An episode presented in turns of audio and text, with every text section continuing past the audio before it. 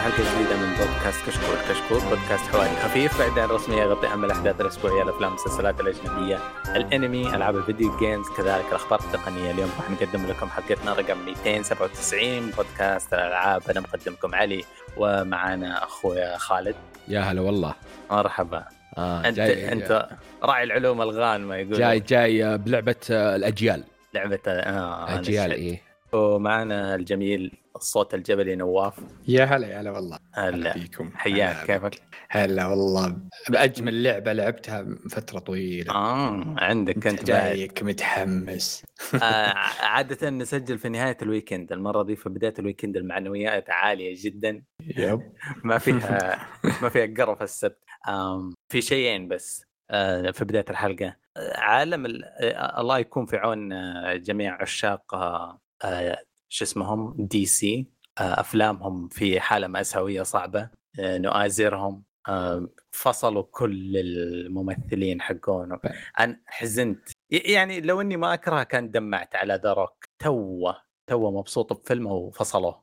لا ما فصلوه، فصلوا أمه. لا هو كتب، حط تويته وفيها كلام يعني، وفي الاخر توقيع اني شكرا لكم، واني ايش، ودور بلاك ادم اثر وما ادري ايش وخلاص. لان المشكله زي ما قال علي، في جيمس كان المخرج الجديد عطوه الحريه، فهو عنده نظره. فزي هنري كافل مشكلته اللي سوبرمان، يبي سوبرمان اصغر عمر، فصلوا بطريقه محترمه، عرفت يعني. الوحيد اللي كان مسبب مشكله فلاش، يعني تكتب اسمه حتحصل 8 قضايا قائمه في المحاكم الامريكيه، انسان مره معدوم. لكن البقيه قالوا يعني نبدا صفحه جديده وفصلوا الكل. تدري باقي في 3 افلام بتنزل، فلاش وشازام 3 واكوامان 2، وفي واحد رابع، وكلها جوكر، كلها ممسوحه، والجوكر بيكون موسيقى الجوكر ترى. إيه. شوف ترى انا ما ادري ليش انتم زعلانين. انا بالعكس فرحان جدا جدا، يعني انا عاشق من عشاق دي سي، وحرفيا كاره المارفل وكل شيء. واخر 3 سنوات مبسوط على الصياحه اللي يقول مارفل ما هي مثله. بالعكس انا مبسوط اني الخياس اللي ساير فيهم. انا اشوف جيمس، ما دي سي لها كم هي جالسه تخبط. جابت زاك سنايدر على انه بيسوي شيء، وبعدين طردوه، بعدين رجعوه، بعدين رجعوا الفيلم على عشان تصويت الفان، وصارت قروشه. وكنت كاره بن أفلك بدور باتمان نهائيا. جيمس كان من قبل هو جاردن في جالكسي، يوم كان هو مخرج جاردن في جالكسي الاول والثاني، وجاء واخرج سوسايد سكواد الاخير. هو مره مبدع، وانا متحمس مره انه بيمسك اليونيفرس كامل بيبداه من جديد. يعني طبيعي إن باتمان الآن صغير اللي أخذوه الجديد، وبيدخلونه مع الجوكر، يقول احتمال إن يدخل مع الجوكر الجديد هذا حق خواكين فينيكس، وبيبدون عالم جديد. فصعب إنك تبي تبدأ عالم جديد. سوبرمان كبير ولا ذروك ما أدري إيش. هم اللي قالوا إن نبي نبدأ سوبرمان الجديد، لكن زي بلاك آدم قالوا إنه مت بالمستقبل، الآن قريب مت معنا، ممكن بعدين نرجعك. بس إذا بنرجع بلاك آدم بعدين يرجعون ذرك، هذا قصده. أنا بس أتمنى خبر أنتظره، بس أنهم يطردون الممثلة حقت وندر وومن. هذا اللي فيها أنا عجبوني، أن أطردوا المخرجة حقت الفلامهم، طردوها، قال انقلعي أشوفك. فأنا أشوف شغله زين، بالعكس نظف الدنيا هذه، في وصاخة كبيرة نظفها. نبي عالم دي سي محترم، عندكم شيء خرافي يعني. بالعكس أنا معاك، بس بنشوف النتائج متى. أقرب نتائج بعد 3 سنوات ولا 2 سنين؟ أول كم عادة تبني 10 سنين؟ لا أنا ب10 سنين زود. أول فيلم الجيمس كان نبغى على طول، نبغى نحكم بسرعة. أتوقع أن أكيد فيلمهم الجاي باتمان القادم هو اللي بيصير بيبدأ، ممكن 24 ولا 25. يمكن على 24، لأنه هو اللي بيصير باتمان الجاي. يعني الجوكر خلاص أصلا هم قاعدين يصورونه، فما هم من الآن. من بعد الجوكر هذه أفلام أغلبها بتكون هو اللي مشرف عليها كامل، خلاص يصير يبدأ عالم جديد يدخلهم مع بعض وكل شيء يضبطهم. الطاري للموضوع مو تماما. في ناس أكيد كذا قاعدين إيش فيهم يتكلمون عن الأفلام. الفكرة من الكلام إنه في كارثة. وورنر براذر فكر إنك قاعد تتكلم عن شركة بحجم EA ولا يوبيسوفت زي كذا. فيه كم سلسلة قسم بالله لو يجي واحد ويفصل نص الموظفين اللي فيها. أنا في كم شركة. بنجي مؤخرا مرافعة ضغط لو يجي واحد زي جيمس جن ويفصل نص الموظفين وكتاب القصة ومدري إيه يسوي فيها خير. مدري حسيت في أمل، حسيت في كذا الشخصيات الفذة اللي كذا تغير إدارة مؤسسة كبيرة. لو يروحوا كونامي، لو يروحوا يوبيسوفت يمسكوا أساسن كريد، يمسكوا واحد يمسك بس في سوني يقول بلاد بورن 2 ليش ما نزل. فاهم في شخصيات قوية إيه؟ تقدر تسوي حركات زي كذا. يعني أنا جيمس جان أصلا يعني اللي صار فيه هو للنهاية يوم طلع عقب جاردن في جالكسي 2 جو ناش تعرف حقين أمريكا اللي الكانسل والأشياء ذي رجعوا تغريدات لأكثر من 15 سنة مدري 10 سنين، وإنه كان يتكلم كان يسب في حاجات تكلم عنها هم ضدها الآن، فقالوا لازم تطرده. جد ديزني دايركت قالت بنطرده، طلعوا كل مخرجين ممثلين جارديان اوف جالاكسي قالوا طردتوه ترى احنا بنطلع معه. بعدين وشو استغلتها دي سي جت وخدته، كان اول ما هم مع دي سي نهائيا، فيوم جاء دي سي عاملوه معامله زين واعطوه اللي يبي، والحين شوف صار هو القائد اليونيفرس فيه. فانا احب المخرج ذا عشان الطرد اللي جته واللي المشاكل اللي صارت له حرب الكنسله والله إيه تذكرها. فانا مستمتع اني جالس الحين معطيني كل شيء وجاء قاعد شخل.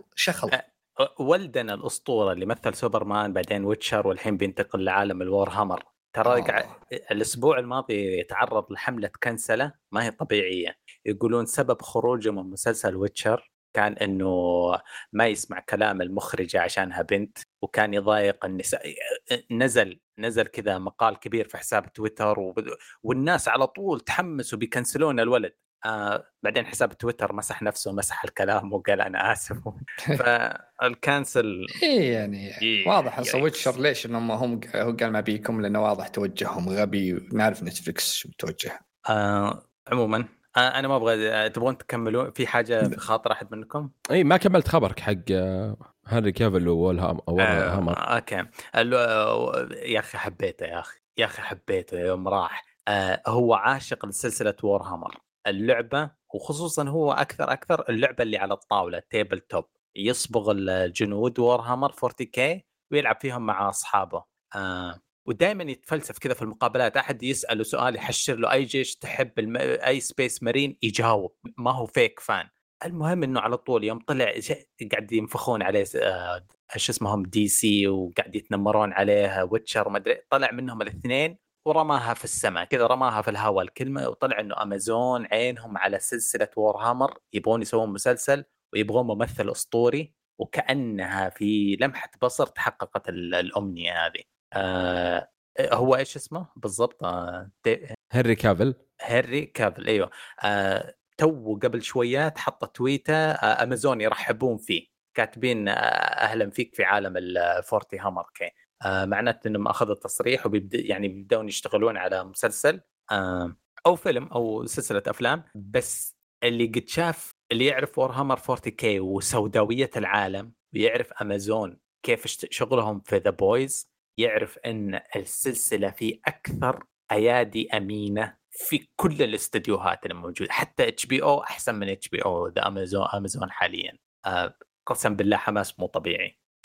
لو يسوون 10% من اللي في بالي من اللي متخيله بكون سعيد جدا. ما أدري أنتم كيف. أنا جدا جدا متحمس. أنا أحب السلسلة وكل شيء، لكن ننتظر إن شاء الله نشوف. لأن اللي عرفته أنا إن وورهامر الترخيص حقه عشان تأخذها تسويها لعبة ولا فيلم ولا أي شيء برخص التراب. ما في أي واحد استديو ياخذ الاسم بس وزي اللعبة. وشكلت تشوف استديوهات كثيرة عندها ألعاب كثيرة نفسها وورهامر، فأنا متحمس إن نشوف يعني وش اللي بيطلعون فيه. في حاجتين برضو لها علاقة أفلام مسلسلات دامنا خربناها في البداية الحلقة. هورايزن زيرو دان في أحد بيسوي لها مسلسل، مر علي الخبر ظهر نتفليكس. يب نتفليكس أوه قمة يعني خياس دبل أجندة. يعني شوف الحمد لله إن God of War راح لأمازون، أنا متحمس لGod of War بأمازون مسلسلهم. وذا لاست اوف اس راحت ال HBO. ذا لاست اوف اس يعني السنة هذه يعني قريب. استديوين محترمين HBO وأمازون، فلعبة أصلا خيسة هورايزن راحت الشركة مخيسة مسلسل مخيس كله، فأنا ما عندي مشكلة خلهم مع نفسهم. وقاد فور قاعد يقرب ولا مو قريب؟ قاد فور قبل فترة تكلم عنه قبل أكيد يعني قاد فور ترى مو إشاعات يا علي.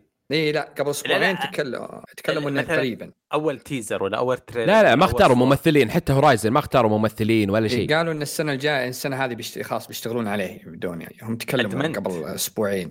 ادمنت اخبار مسلسلات انا وافلام والله يعني.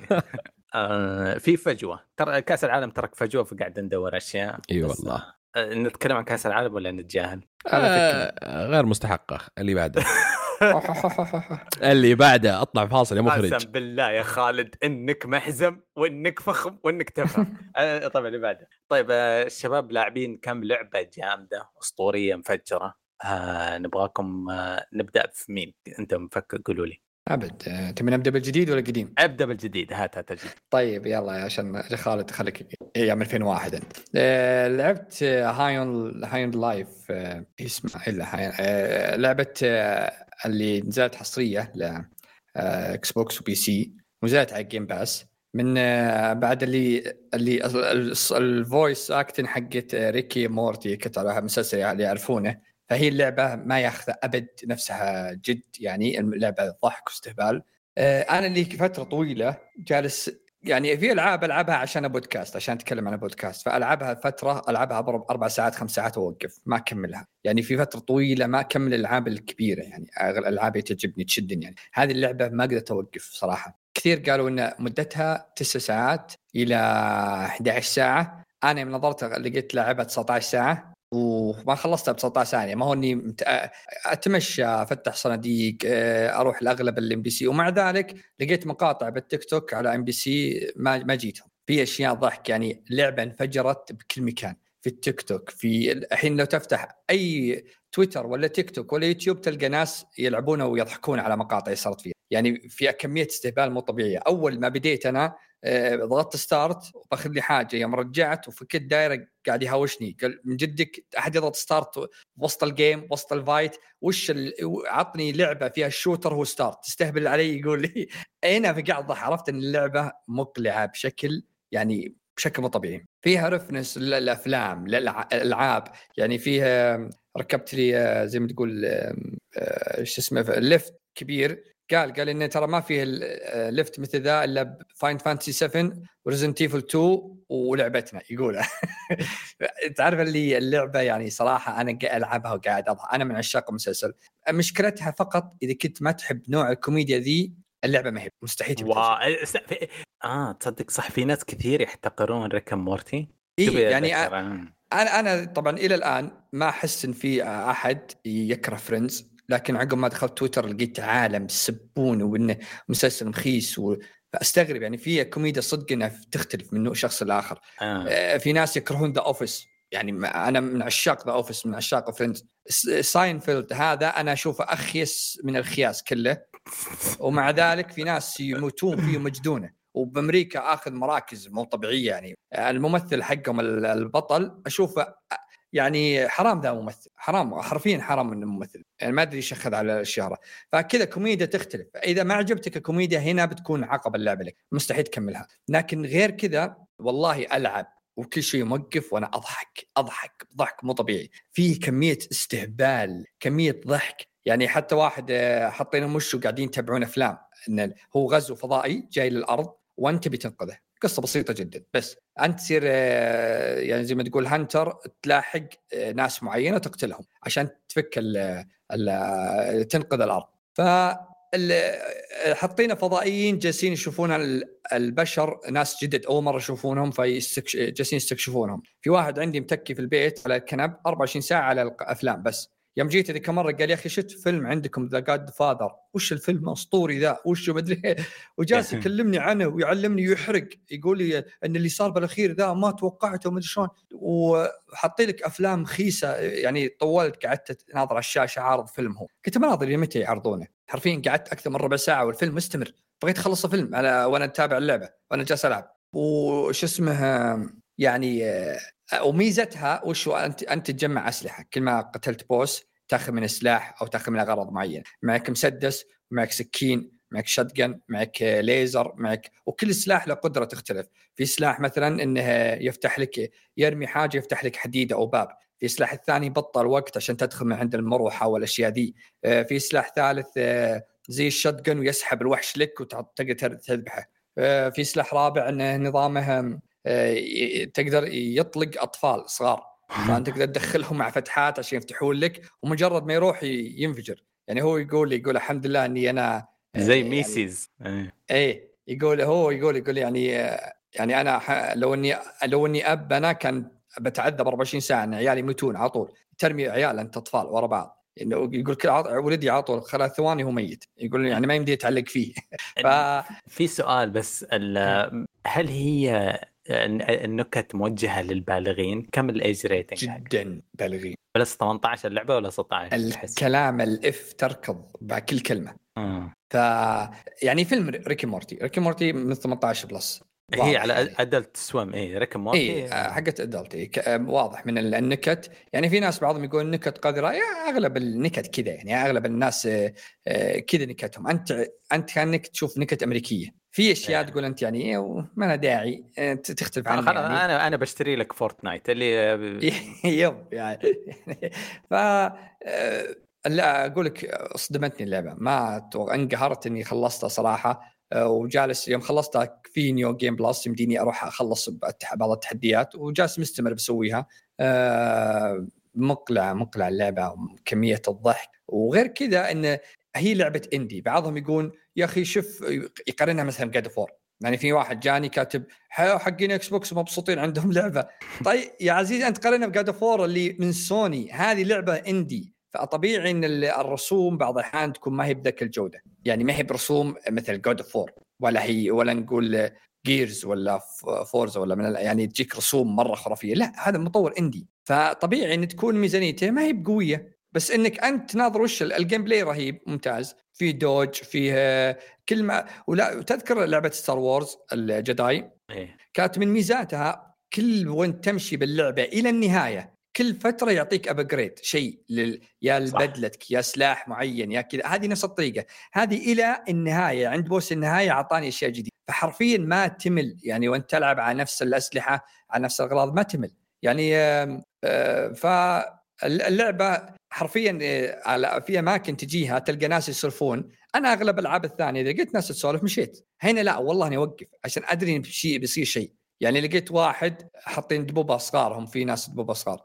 واحد يحب له وحدة بس إنه في وحدة ثانية تحبه وجالس يقول لي أبي نصيحتك وش سوي. أنا استهبلت قلت أنا أروح مع الجديد، اللي قبل هذه يوم راح وهو أخذها راح، اللي قبل هذيك طلعت مسدس طاح إني يعني أنت خليت يكرهني وأنت كرهت حياتي وات وش سويت انا. عرفت اللي تحس انك جبت العيد من خيارات.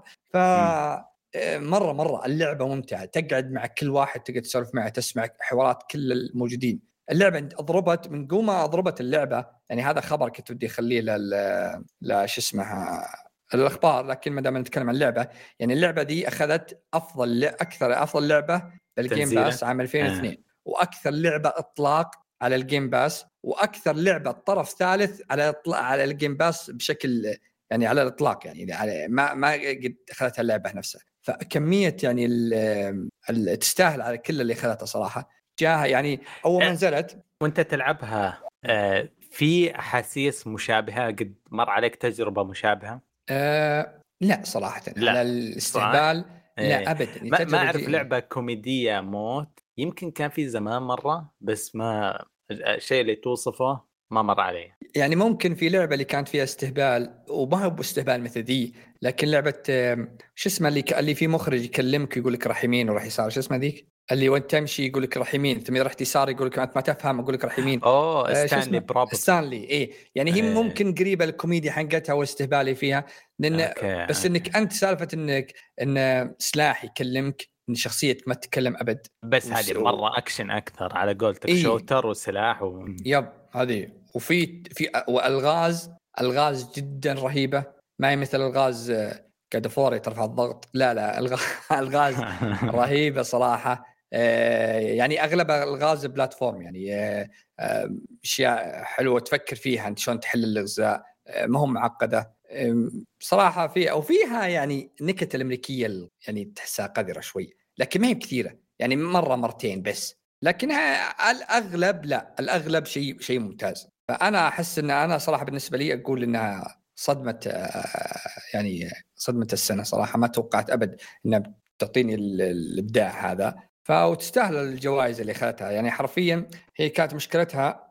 ان المعروف الاكس بوكس من أسوأ الشركات في التسويق، نزلت اللعبة ما سوق أبد، لولا ستريمر اللي في التيك توك وفي التويتش وفي اليوتيوب نزلوا مقاطع وقاعد يضحكون عليها ومقاطع استهبال اللي فيها، كان ما انتشرت انتشار ذا. بعد ما انتشرت وخذت صيت كل حسابات اكس بوكس اللي في بريطانيا اللي في مدري وين اللي في هذه كلها يتكلموا اي صحيوا. انا ما ادري ليه النوم هذا الغبي. لا اكس بوكس متفشلين من نفس النظام تسويقهم، متفشلين من نفسهم، احنا مو واثقين، ما في ثقة. تعرف اللي يقول لك السلف ستيم، انا ماني واثق من نفسي. الشيء اذا نجح بنفسه ببدأ اترزز فيه، اذا الشيء اثبت نفسه بنفسه انا ابدأ اقول اوه هذه لعبتي انا دعمتها، اوه تحبونها صح، بعطيكم بوزع نسخ ريتويت فري كوبيز بس انا اسوق. تخيل انه انا يعني لانهم اخذوا جت لهم أكثر من لسعة. تتذكر يوم سوقوا لهيلو والناس مسكوهم قالوا أنتم تسوقون للعبة اللي هذه جرافيكس حقها، وحطوا الوجه الوحش اللي 3 بكسلات، فربطوا صورة الإكس بوكس بالشكل اللي يضحكها، فتابوا إحنا ما راح نسوق لأحد، اللي يبغى يثبت نفسه بنفتخر فيه، اللي ما بيثبت نفسه ما ندخل. يعني كأنه أب شرير ومواثق من عياله، مرة مو حلو المنظر. بالضبط. في ناس صح طبعا يستهبلون يقولون إن اكس بوكس ما تبي تسوق علشان مش الحين مع اكتيفيجن إنها ما عندها ألعاب ومدري شو، ما أحسه خربيط الشيء ذا. يعني ما هو مستحيل يكون هذا السبب. السبب يعني نينتندو أوسخ شركة في الأرض. بس لو يسوون ريميك للعبة من عام 86 قبل ما يتولد إلا هذا أبد، يحطونها في النينتندو دايركت واثقين ناو ريميك بعد 40 سنة، ويحطها ويقول لك قاعد تبيع لعبة حجمها 3 كيلو بايت، مجنون انت، واثقين ولا يهتم. اكس بوكس عكسا تماما، عكسهم تماما. بالضبط. يعني هذا حتى اللي جابوا لقاء مع رئيس شو اسمه مات بيرسي، مدير حق اللعبة المطور، يقول يعني ان ما توقعنا أبدا يعني الضربة دي، وإن هذا يعني في ألعاب كثيرة جالسين شغالين عليها وإنه بتساعدنا. يعني هو بالأخير مطور إندي، فيعني زي ذكرت ديث دور كانت من أجمل العاب وتسويق كان زبالة، كانت كذا لعبة عندهم تسويق يعني اللعبة تكون جدا جدا ممتازة وتسويق ما حد درى عنها أبد. ففيه مشكلة. أنا ما أدري هالمشكلة عندنا بالشرق الأوسط ما تصلنا، في أمريكا يعني يسوقون صح ولا ما أدري شو مشكلة صراحة. بس اللعبة يعني ما أحس إنهم مقصرين هم جدا. أنا أحس إنهم مقصرين، أول إنهم مشغولين زي ما قال بأكتيفيجن وما يبون يبينون عندهم ألعاب هذه. هذه اللعبة عندي. كان عندك سؤال ولا أروح لعبة ثانية؟ لا الله يعطيك العافية، كفيت ووفيت. ما أدري لعبتها خالد ولا باقي؟ لا والله ما لاهي أنا بشيء ما أقدر، بس سمعت إن البوسز فيهم يعني تحدي أو ما هو سهل صح؟ أي هذا زينك ذكرتني، كل زعيم له طريقة فكرة أو شيء تختلف مرة و80 درجة 180 درجة عن الزعيم الثاني طريقة القتال. صراحة أبدع بالشيء ده، يعني كل زعيم له آلية طريقة تكتيك فيها، فمرة مرة ممتازة. حبيتها طريقة قتال الزعمة، كان صراحة جدا ممتاز يا أخي. قاعد طيب أنظر تقييم حقة اللعبة في تقييم اللي مقيمينها النقاد يعني على البي سي 68 زين، وعلى الحقين يعني الكوميونتي أول ذا 7.6. فشوف سالفة كانت 8.1 وصلت يعني مقيم من الناس، عشان كذا يقولك هذا سبب ثاني انك ما تاخذ راية مقيمين ابد. الله والله يوم ورا يوم المحنكين ذوي الذمم المبيوعة بكولكتر اديشن هذول ابعدوا عنه في كل مجال. لا لو داخل موقع يبيع شوزات، اللي هذول اللي مسوي شايف نفسه وحاط بادج جنب اسمه مقيم بروفيشن، هذا بلك يا اخي. لاني خذت فرع على التقييمات، في واحد يقول نفس نكت ريك مورتي ما عجبتني، عرفت؟ لأنها نكت، وريك يعني النكتة أو الكوميديا تختلف أذواق زي ما قال نواف، يعني ذا أوفيس وفريندز وغيرها. ففي بعضهم ما تقبل. ليش إيه؟ تلعبها يعني تخيل أنا ما تقبلت ريك مورتي، يعني عطتها فرصة وما عجبني زين النكت ولا شيء، بعدين أروح أشتري اللعبة اللي أنا عارف، أو أروح ألعب اللعبة اللي أنا عارف إنها ريك مورتي وعارف النكت، بعدين أقول أسب ولا أقول إنها مثلا 0/10 ولا ما تستحق. فيعني مشكلة. لا يعني زي ما قلت دائما، أنا دائما أقول لا حد يحكم على لعبة من تقييمها. العب إلا العب ميزاكي تعطيك 97 تستاهل 97، لكن العب أي لعبة مهما كان لا تأخذ رأيي. ميزاكي وكوجيما يا كوجيما نسيته، كوجيما أكيد إيه، لكن لها يعني شوف صدق يعني أي لعبة تنزل لا تأخذ، تخلي التقييم مثلا هو اللي يخليك تشري أو ما تشري. لا، حتى التقييم راح أقرأ، زي أنا دائما زين أي تقييم تنزل أروح على طول أتحت شيء، فأناظر اللي معطيها زي 3 واللي معطيها 4، أناظر وش السلبيات. يعني لعبة حقت سوني نزلت قبل فترة شو اسمها اللي لعبة ديز جون، يعني واحد كاتب السلبيات والله أني أذكرها إلى الآن، إن الزومبي كلهم بيض. يعطيك العافية يعني حتى إذا لعبت اللعبة تدري ليش إنهم بيض يا غبي يا والله العظيم. يعني شوف شو وصلت، هذا شفناها اللي يقول ليش منتخب الأرجنتين ما في من ذوي البشرات السمراء يعني ما أدري المسلسل هو عشان تطلب هذا الشيء، ذا التنوع ذا، هذول هم وطنهم كذا. يعني في ناس أغبياء، في ناس يعطون تقييم على شيء غبي. أمريكان أغبياء. احرص انك تجرب اللعبة او انك تشوف ستريمر ولا واحد يلعبها وانت بتعجبك، زي اللي صار معي مع جارديان في جالكسي. ما كنت متحمس ابدا لها، وشفت الستريمر لعبت، شفت اول نص ساعه له، عجبتني اللعبه جدا وطفيت رحت اشتريتها. كان تقييمها يعني مو بذاك الليبه. فدائما تصير كذا، يعني لا تخلي التقييم هي اللي تعطيك الراي الاخير، اي اشي اللعبه ولا لا. طيب اللعبه الثانيه عندي ما نطول فيها، لعبه Elden Ring هي ذا جوت. نزل لها تحديث تحديث حق الارينا. دخلت الارينا، حاطين 3 مناطق هم للأرينا. كانت الأماكن أذكرها كانت مسكرة باللعبة، وفي مكان يمجيتك تفحط فيه أقول أنا منين أدخل الكليسيوم، من فين أدخله إيه.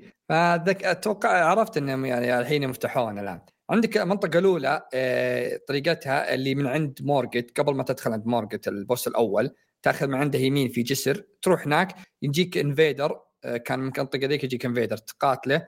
المنطقة اللي بعدها هي اللي تدخلها، هذيك نظامها وشو تختار 2 ضد 2 ولا 1 ضد 1 تقاتلون مع بعض، ولا 6 كل واحد الحالة، وكل ما مت ترسب من جديد وتبدأ تقاتل مدة 3 دقائق وينتهي الوقت، وفيها هي تقدر تهيل وتقدر أي شيء. المنطقة الثانية بالعاصمة هذه ما فيها إلا 1 ضد 1 وما فيها هي، إذا مت خلاص أنت الجيم تطلع من الجيم. والمنطقة الثالثة هذه تحت الأرض، هذه صعبة تجيها، هذه إنك تقدر تستخدم كل الأشباح، تقدر تستخدم الميميك، تستخدم بلاك نايف، تستخدم ذولي كلهن، وتبدأ يعني أنت وضدك واحد وتقاتلوا أنت إياه. فعجبتني طريقة إنهم منوعين، يعني ما هو بكله مثل بعض، هذه في كذا هذه في كذا هذه في كذا. والقتال صراحة ممتع، يعني تشوف أنواع البلد اللي بانينه. طبعا أكثر البلد اللي واجهتهم اللي يرفع الضغط حق البلد، اللي طش بلد حقك، لكن يعني ممتع. أنا رجعت لعبتها شوي صراحة استمتعت فيها، لعبة مهما خليتها تحب ترجع لها. ذكريات قسم بالله. البليد بيلد النزيف كان من أكثر الأشياء، فكرة بالنسبة لي كانت كذا خقة وجديدة، ما أدري يعني كذا موجودة في مكان ثاني، بس كان الناس يستخدمونه كلهم يستخدمونه بعدين كسر يعني اللعبة دي مرة تو ماتش. أذكر فيه مكان يا نواف اللي شو اسمه، تذكر الجار هذاك العملاق إيه اللي شو اسمه الكسندر الكبير، أبو الكسندر أيوه، هذا يم مفتوح الحين صار اي، هذا هو، هذا الثالث. أوكي. هذا الثاني عفوا. اوكي الثاني ولا الثالث؟ هذا الثالث عفوا، هذا الثالث. اللي تجي من تحت الارض وتطلع ايوه، اللي تلقى العمالقه اللي معهم سهم بالضبط، الوادي تعداه ويفتح لك. هذا اللي حفرت عنده، حاول ادخل ومدري ايش وطحت واخ بس خير طلع علي كان... يا اخي ما يزيك شوف شلون يفكر يا اخي، مشكله اسطوره والله. لو نخلي التفكير البشريه كله الميازاكي واحنا بس نتبعه والله بيقلبوا البشريه كلها مناطق سم. خلينا طيب بغيت أقول نكتة سياسية بس ذكرتها. طيب خلصت أنا عندي أنا. الله يسعدك. ما قصرت. رهيب تشجيرتك على Elden Ring عشان نذكر المتابعين إنها لعبة السنة غصب عليها. دقوت. بخلود. إيه. أطربني. يا أخي. طيب أنا أول شيء عشان في البداية علمنا بالسالفة كاملة أفضل من البداية. من يوم رحت الكويت وخدت العلبة. طيب رحت الكويت يوم إحنا أفسدناك وخليناك تروح هناك. إيه أيوة رحت الكويت. رحت يعني أول شيء واحد من الشباب يعطيه العافية ريد بوكس، فرحنا أنا وياه. قلت أول شيء إني بالرحاب، مجمع الرحاب اللي أعرفه في الكويت أو كنت زار الكويت يعرف مجمع هذه يمكن جنة الجيمينج، ففيه كل شيء. دورنا صراحة الليجسي في الاتش دي كولكشن، بس ما في الليجسي لأنه فيه الرابع وفيه الأجزاء القديمة. فالمهم فحصل هو عنده نسخة الله يعطيه العافية، فيعني خذت النسخة طلعت البلاي ستيشن 3 وزنه أتوقع 10 كيلو ما شاء الله. فشغلت اللعبة ودخلت على الجزء الثاني اللي هو سانز اوف ليبرتي. ما كنت أدري شو السالفة، فبعد ما قعدت فيها والله يمكن 5 ساعات طلع موضوع خطأ، طريقة لعبي خطأ. فطلعت ولعبت الجزء القديم اللي هو على صخر. اوكي الMSX. ايوه اللي هو اول الظاهر اول ميتل جير صح؟ اي هو 88 اول جزء. اي شوف نجي كجيم بلاي يعني عادي او سيء الحين لو تلعبه، يعني ما اتوقع في احد بيتقبل الجيم بلاي هذا.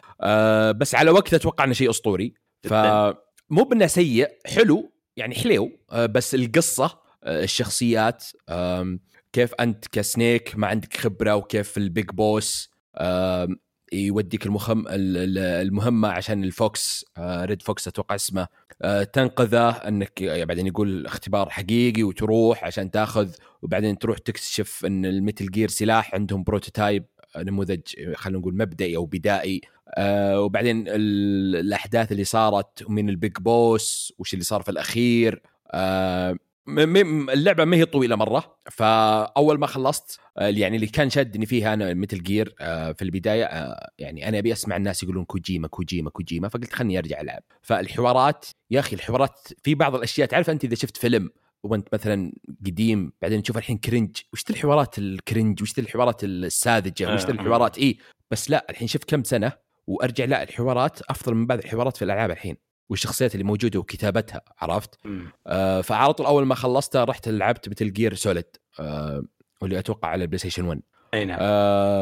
يا أخي كوجيما ما أدري شلون يفكر، ما أدري، أو يمكن ما بيقول أول مخرج ياباني، بس كيف مخرج ياباني يسوي لعبة مو على ثقافته، يعني مو بنفس على جي آر بي جي ولا زي كذا عرفت. يعني شوف مايازاكي كيف ما يتكلم عن السياسة، مخابرات وسي اي ومدري ايش، فهو يمكن الوحيد غير حق فاينل حق ريزنت ايفل شينجي ماكامي اللي راح شوي في ريزنت ايفل 2 ومدري ايش، بس هو كيف يعني يحب هذا الشيء، مخابرات وتدريب ومنظمات سرية وهي اللي تتحكم في العالم.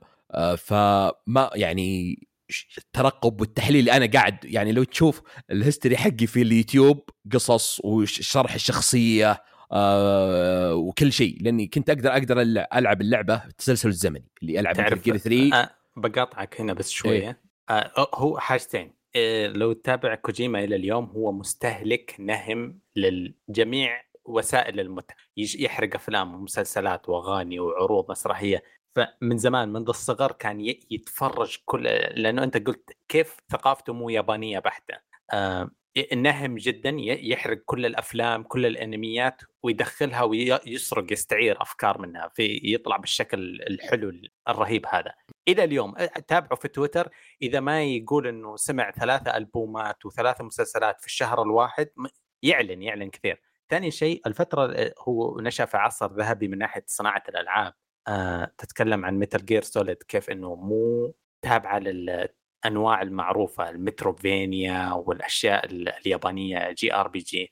لو تلاحظ ميتل جير سوليد أصلاً هو حاول يخترع فئة ألعاب جديدة مكتوب عليها ميتل جير سوليد وفوقها بالخط الصغير تكتيكال اسبيناج أكشن. كان هو طموحه إنه هذا الاسم يمسك هذه فئة ألعاب جديدة، هذه ما هي جي آر بي جي، هذه ما هي متروفينيا، هذه ما هو 2D، ما هي بلاتفورمر، هذه تكتيكية، هذه تجسسية، اسبيناج تجسسية أكشنية.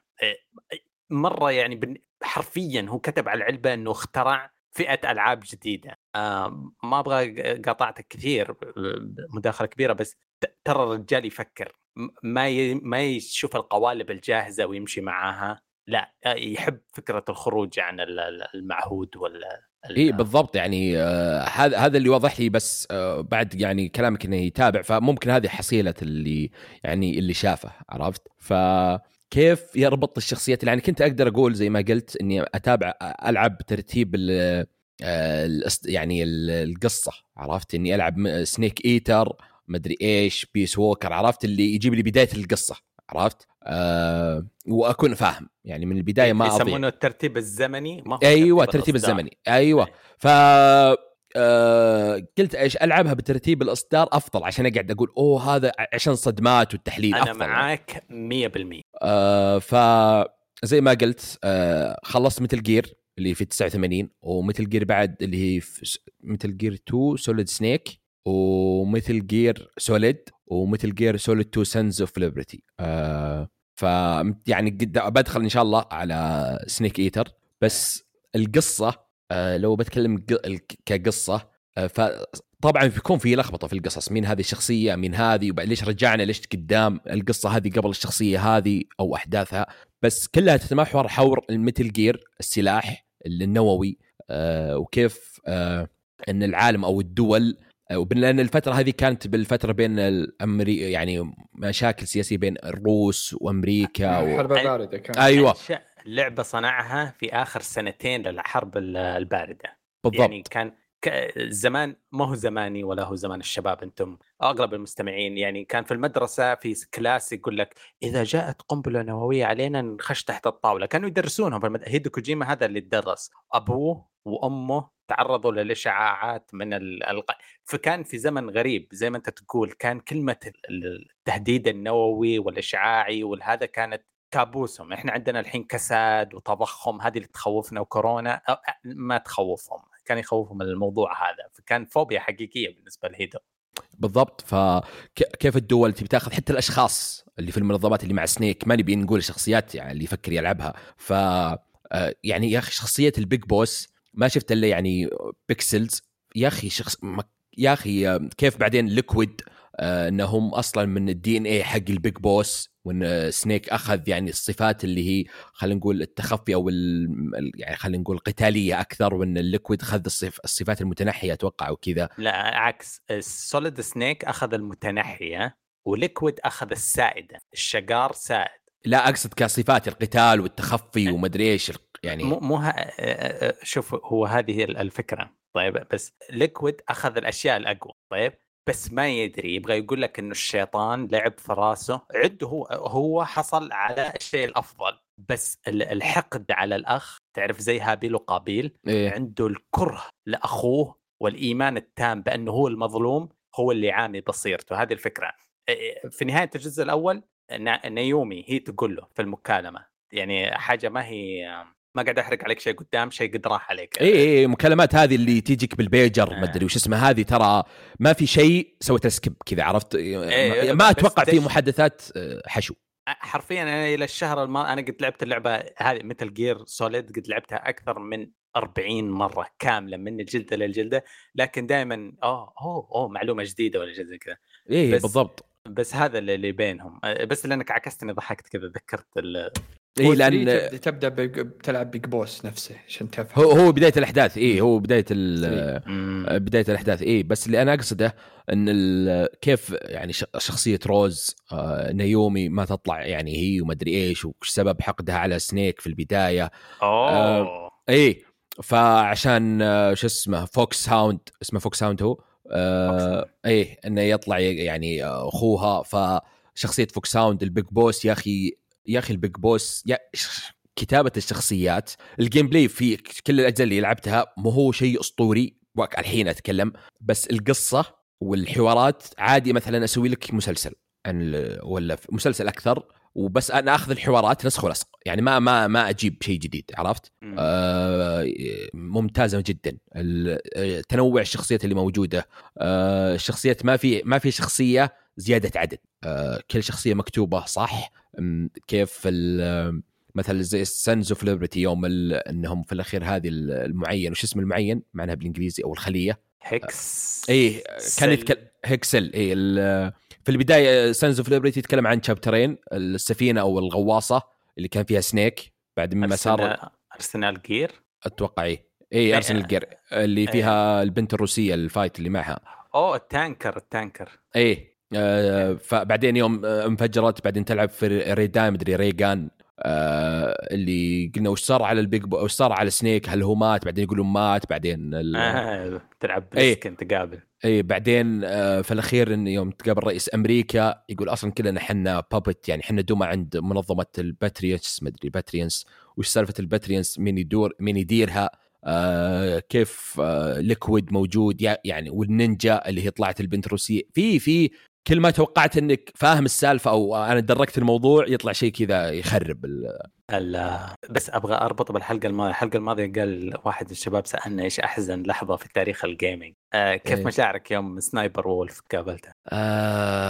يا اخي لعبه شخصيات زي ما قلت انا مره ممتاز.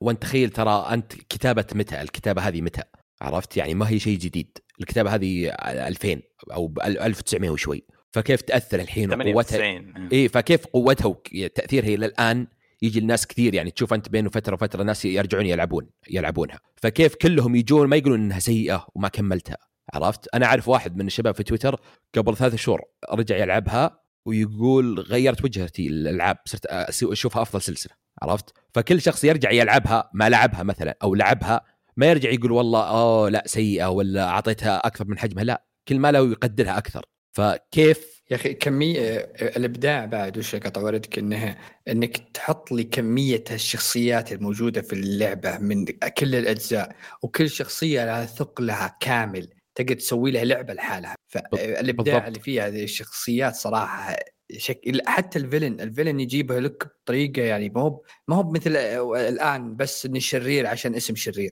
لا كل واحد له فكره وله يا اخي ابداع اللعبه دي يعني بالضبط مع فيها شوي بعض خلينا نقول اوفر بعض الاوفرات يعني صح في ذاك اللي يعرف العقل اللي يختفي مدري وهم مدري ايش اسمه اي لانه ياباني ويابانيه والعاب يعني هم لازم مدخلين فيها قدرات خارقه ما أدري كيف كانت تجربتك فيه بس أنا أذكرها بس أنا يعني مو بأنها ما كملتها يعني أقول وش السلبية لا عرفت؟ لا بس ما أدري تجربتك كانت في عام 2000 على البلاي ستيشن 1 من غير انترنت كنت أواجه سايكو مانتس وما تقدر تفوز عليه أوكي إيه وتتجنن قعدت 3 أيام ما أقدر أقتله ما يموت بعدين ما أدري ليش شبكت الكنترولر في الفتحة الثانية لما تفصل اليد زمان اليد السوني تفصلها لازم نفصلها واشبكها في الفتحه بلاير 2 يصير ما يقدر يقرا عقلك وتقدر تدمجه يا اخي الفكره دي ما حد يفكر فيها صراحه كيف سويت انا اظن جبت ابويا وخليته يسمع الحوار في واحده من حوارات المساعده تجي يقول لك افصله من الفتحه الاولى واشبكه في الثاني وكذا بس انا بنفسي ما حليت الموضوع.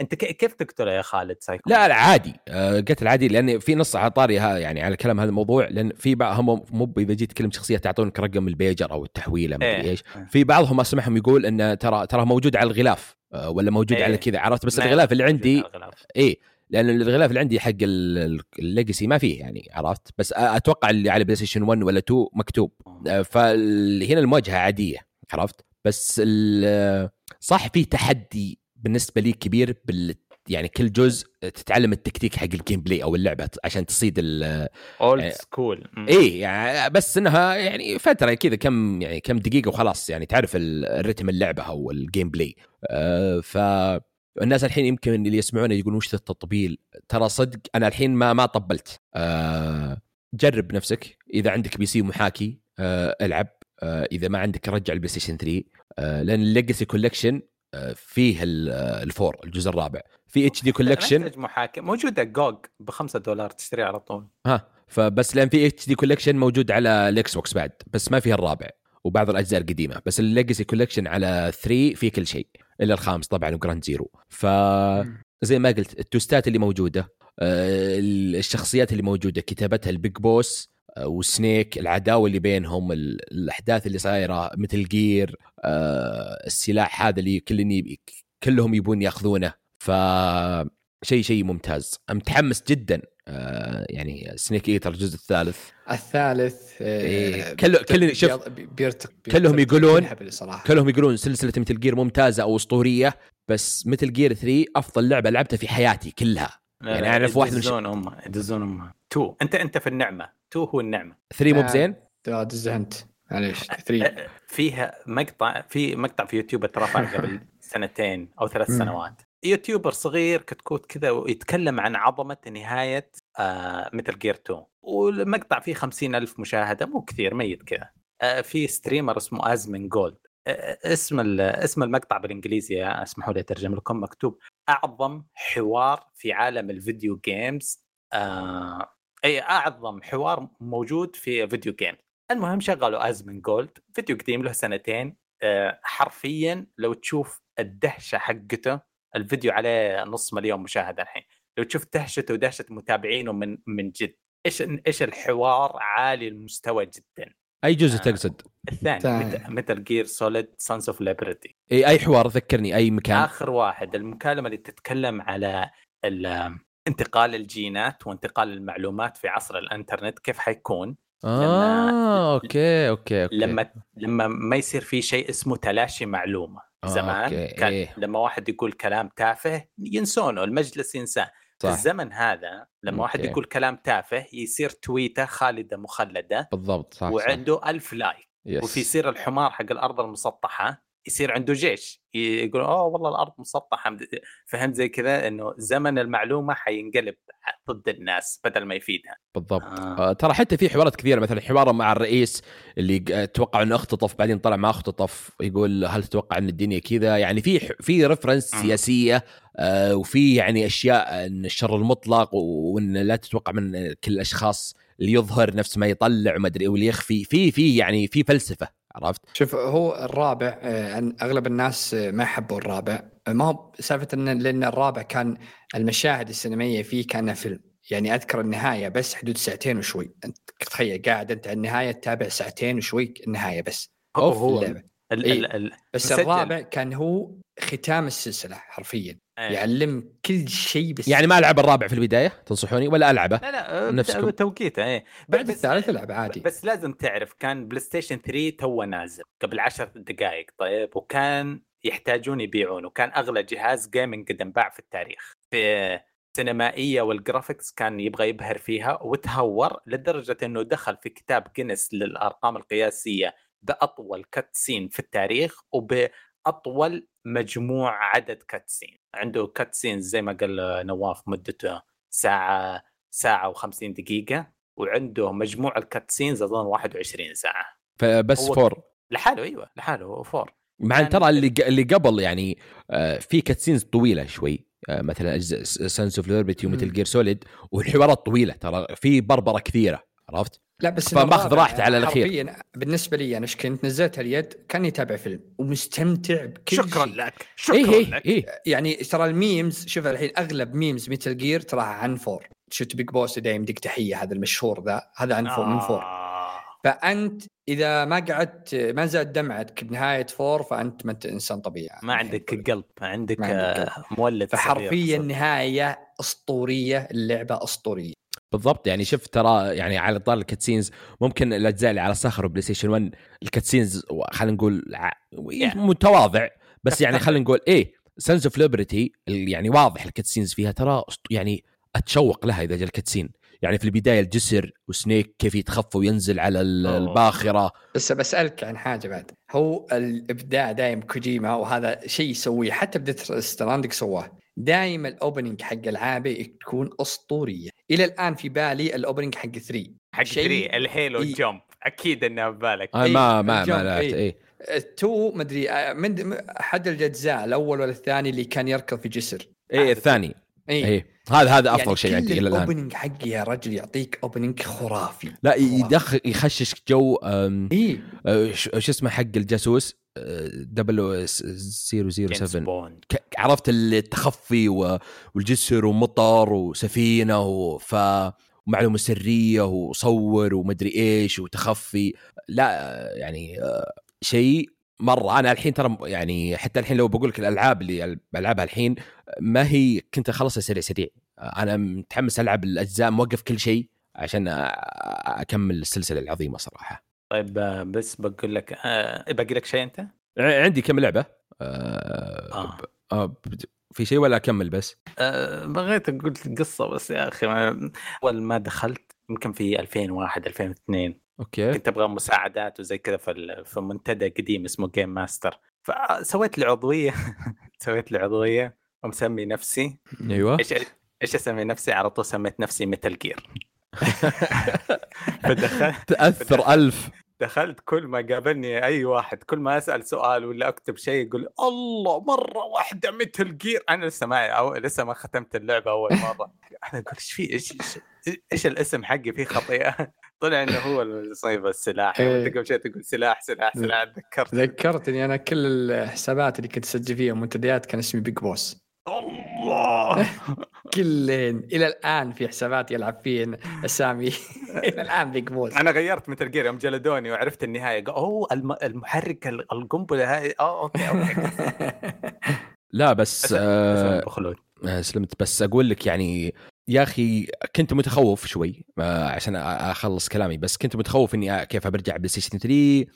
وشفت يعني فيديوهات بسيطة، وش الجزء اللي على الصخر يا أخي، ترى صعب تقنع أحد أو تقول مدى أحد رح ألعب على هذه، مستحيل، يمكن نسبة 0.1. فيعني شوف هو كانت أنا أقول يا بتعجبني مرة يا أبكرها الساعة، وبس بأي أحد أشوفها يقول لي ألعبها، عرفت؟ بس أي أحد الحين قال لي رح ألعبها واتفهم المخرجين والسوني كيف تبي كوجيما وإكس بوكس تبي يبون اللعب عنده، وفهمت قصدي وديث ستراندينج، فخلاص فهمت الناس اللي يقولون كوجيما أفضل مخرج أو أفضل لعبة ميتال جير عندهم. فعلى طاري بس أنا خلصت ميتال جير سوليد 2 سانز اوف ليبرتي آخر شيء، بعدين خلاص اكتفيت. يعني كانت حياتي قصة ميتال جير، شرح اللعبة الأولى، الشخصيات، من الشخصية هذه ما في لعب مع في العاب كثيره زي ما قلنا، في هايون لايف نزلت، فاينل فانتسي، ففي لعبه في الجيم باس اللي هي فامباير سرفايفر، لعبه اتوقع محششين لعبت شيء منها. لعبه محششين، لعبه فلاش اتوقع او اسوأ من الفلاش باختصار. لعبه كذا الشاشه تشوفها من فوق تتحرك كانها مكان مفتوح كبير، تبدا بشخصيات معينه، يجونك أقل من البكسلات الظاهر، أعداء يجونك من جميع الجهات، ليفلك 0، يعني في البداية تلفل بسرعة ليفل 1-2، بعدين كل ما لهم يكثرون الأعداء ويفات، يعني كل ما مثلا رحت 10 ليفلك 10 وما أدري إيش، كل ليفل يطلع لك يعني صورة وتختار مثلا تبي مثلا درع، تبي نار، تبي مثلا نايف. الشخصية لحالها أنت ما تضغط أي زر تطلق، أنت بس تمشي تحاول تتجنب الأعداء وتطلق الأسلحة أو القدرات هذه.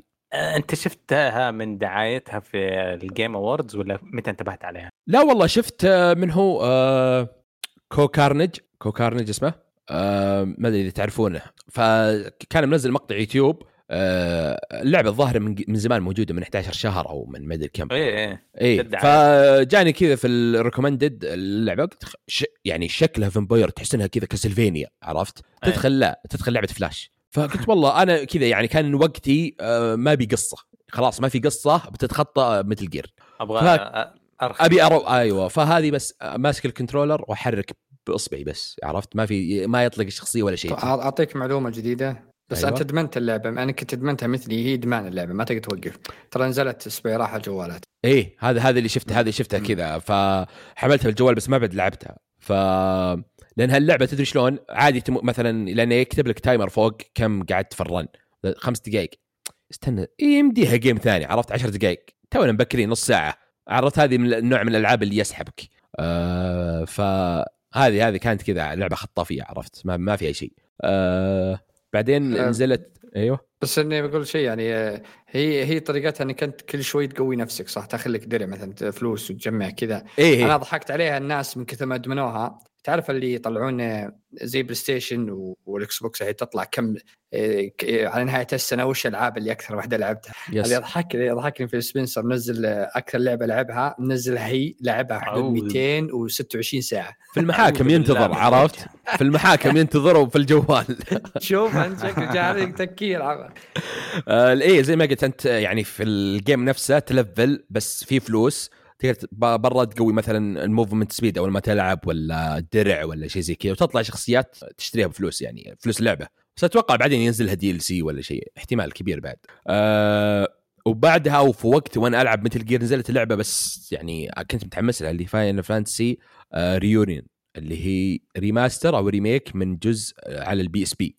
هذه اللي تكملت 7 لا قبل السابع أحداثه قبل السابع فأخذتها صراحة خلصتها بيومين قبل ولا لا قبل السابع سمعت إنك تلعب السابع ثم تلعبها أزي عشان ما نحرق عليك أشياء إيه بس هي بريكول يعني يقصد إيه لأنك الحين أجيك لأنها هي ما هي بالطويلة خلصتها بعشر ساعات خلصتها بيومين فاللعبة باختصار قبل الأحداث تلعب في شخصية اسمها زاك فيعني في البداية اللعبة تبدأ خلينا نقول يعني في البداية تشوف زاك شخصية يعني خلينا نقول عادي أو كرنج أو أي شيء فخلينا نقول زبدة اللعبة أو الحماس يبدأ في نص اللعب بعد كذا ساعتين تفهم المواضيع طبعا نظام التلفيل والجيم بلاي غير التلفيل تعرفون ألعاب القمار اللي إذا نزلت اليد إذا جت الصور كيف يطلع لك شيء أو الأرقام زي كذا فهو يعلمك في البداية أول 10 دقائق في شيء في الزاوية يتحرك في يسار شخصيات حقت فاينل فانتسي تتحرك ريث وتيفا ومدري إيش وسيفرث إذا كاتب لك زي النوت كثير كبير إذا طلعوا الشخصيات نفس بعض ترك تأخذ مثلا بوشن هيل إذا طلعت الأرقام مثلا 7 3 4 تأخذ مثلا ماجيك فزي كذا التلفيل عادي بفايت واحد تلفل الليفلين وعادي ب5 فايتات ما تلفل لأنك إذا طلع لك أرقام معينة والله إني ناسيها كنت مسوي كنت كاتبها بس حد مدري هي في سلوت ماشين على أيوة طيب. عليك نور إيه سلوت ماشين هذه في الفايت تقعد تنسحب رقم بالضبط. والكومبو رهيب أنت تلعب لعبة أكشن RPG وفيها قمار عشان يزود الRNG ما يصير تماما يعتمد على التكرار عليك نور يس فمشكلتها أو يعني خلينا نقول يعني عادي في فايت واحد ليفلين وبعض الفايتات ما تلفل ولا لفل عرفت حلو الجيم بلاي نفس السابع بس في مشكلة اللي هي كاونتر اللي يطلع لك أعداء من مكان كاونتر فايت ما أدري وش اسمها كثيرة إيه كثيرة جدا يعني ممكن تخليك تمل لأن مثلا خلينا نقول تمشي ساحة فاضية يلا هنا في أمبوش تروح يمين في هناك في صندوق أروح في واحد فمع الوقت تمل أو تحاول يعني في البداية تحاول تجمع مثلا صناديق ولا تروح مثلا يمين ويسار بس في النهاية لا تبي تخلص القصة عرفت ما هوش مرة شيء سلبي بس هذه في بعض هم عدلوا على الفويس أوفر يعني سجلوا من جديد بس كتابة الشخصيات إلى الآن القديمة 2001 بدري 2008 الظاهر فيها كرنج كثير يعني سماجة كتابة أطفال خلينا نقول الحوارات أطفال باختصار نهاية الكلام لازم تلعبها بس في حرق بيحرق لك جزء فاينل فانتسي ريبيرث اللي بينزل الصيف 24 لأنه يجيب لك مناطق أنا ما لعبت الأجزاء اللي قبل حقت فاينل فانتسي 7 اللي على بلاي ستيشن 1 مدري 2 فبس سمعت كلام أنك إذا لعبت يعني لأنك تمر على مناطق الشاطئ مدري إيش إن هذه الأشياء أو بعض المناطق ما بتنزل في الجزء الجديد حق فاينل فانتسي التكملة ريبيرث اللي بينزل فيه صيف 24 بس لازم تلعبها لأنك نهايتها بداية السابع الحين فتشوف زاك التطور اللي موجود فيه فعشان تفهم الشخصية زاك ليش صار كذا تفهم بعض النقاط فلازم تلعبها إذا لعبت السابع وأعجبك الريميك لازم تلعب ريونيون بعدين تلعب ريبيرث اللي بينزل السنة الجاية فيا معلش لازم تلعبها مقياس نجاح أي فاينل فانتسي المزز اللي فيه هذا مرة ما فيه لأنك تشوف يوفي اسمه يوفي أتوقع توها صغيرة فهو قبل الأحداث بفترة كثيرة في إيرث أو إريث ما أدري إيش اسمها توهم صغار يعني فلأن أقول لك لأن كنت تشوف زاك شخصيته في بداية اللعبة أول ساعة أو أول 5 دقائق وتشوف آخر اللعبة في فرق فيعني فمست بلاي صراحة يعطيك ألف عافية باقي شيء تضيفه عليهم الألعاب اللي قد ذكرتهم؟ بس هذه. طيب ما شاء الله ما شاء الله تبارك الله. تحسد على الكمية اللي لعبتها والهبت الأسطوري فاينل ومتل جير ومدري إيش. إيش اسمها اللعبة الأخيرة؟ فامباير سيرفايفر. فامباير سيرفايفر. أنا عندي بس أبديت بسيط على قلت لكم حتأكد كم كان ترتيبي على العالم في الدنجن الجديد. معاكم المصنف رقم 152 على الكرة الأرضية. الله أكبر يا شاء والله إنها ما تسوى والله إنها ما تسوى.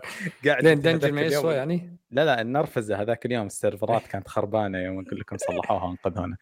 دستي نزل شيء جديد ما تخرب سيرفراتها يعني. رفع ضغطي وزادت أمراضي على.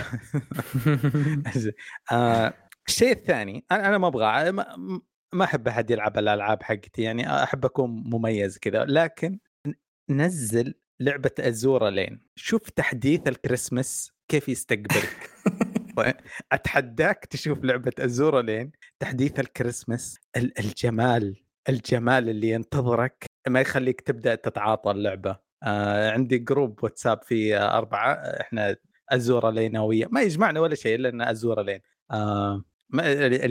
اليوم عيد عند الشباب. تحفظ عن أي تفاصيل والإضافة في التعليق. لكن ننتقل لفقرة الأخبار. طيب عندي خبر.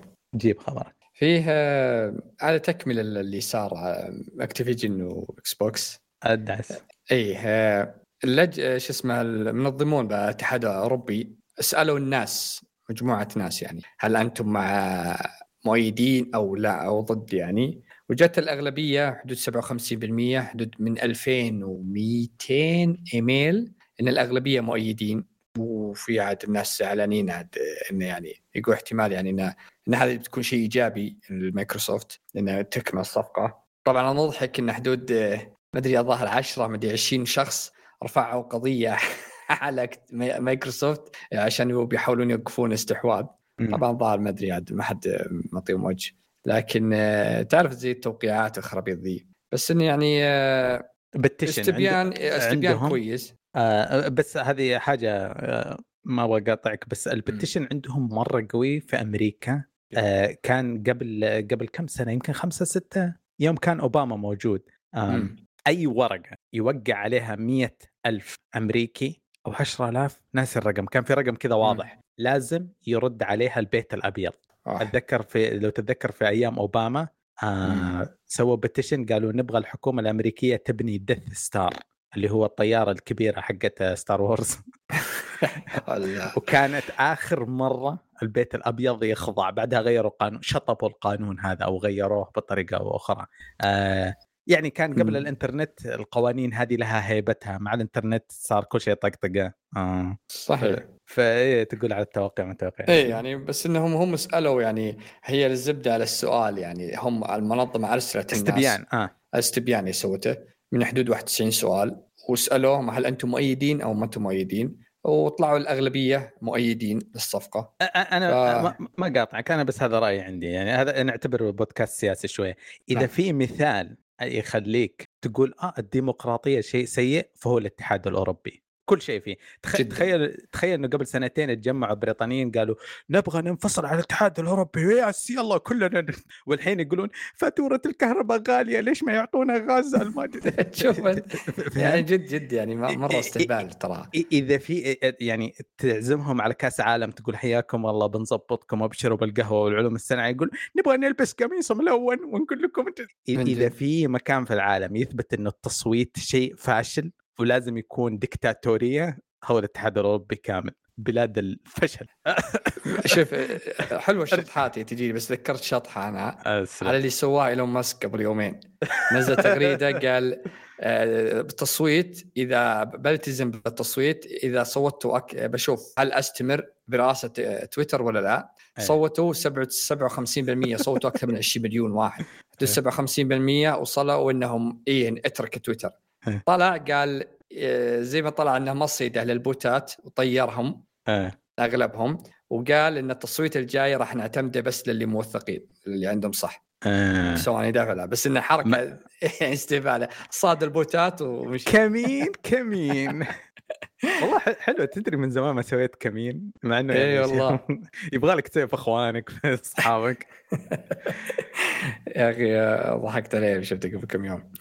طبعا عندي خبر ثاني بعد. اخيرا لله الحمد منصه تويتش تخضع وتبي تسوي الواجهه اللغه العربيه طريق الموقع، فهذا شيء صراحه اخيرا. يعني في ناس كثير، أنا كنت من أول كنت ما أعرف، ما قلت أدخل تويتش، ما أعرف كذا، بس صارت قروشة أشياء اللي تطلع لي، يعني ما أدري وش المصطلحات اللي حق تويتش. تعرف فيه أشياء خاصة له تويتش بس زي البينز ومدري إيش وذولي، كنت ما أدري وش معناها. كان أذكر واحد يقول لي جمع العملة فلانية عشان تسوي كذا، بعدين عاد مع متعامل مع تويتش عرفت النظام.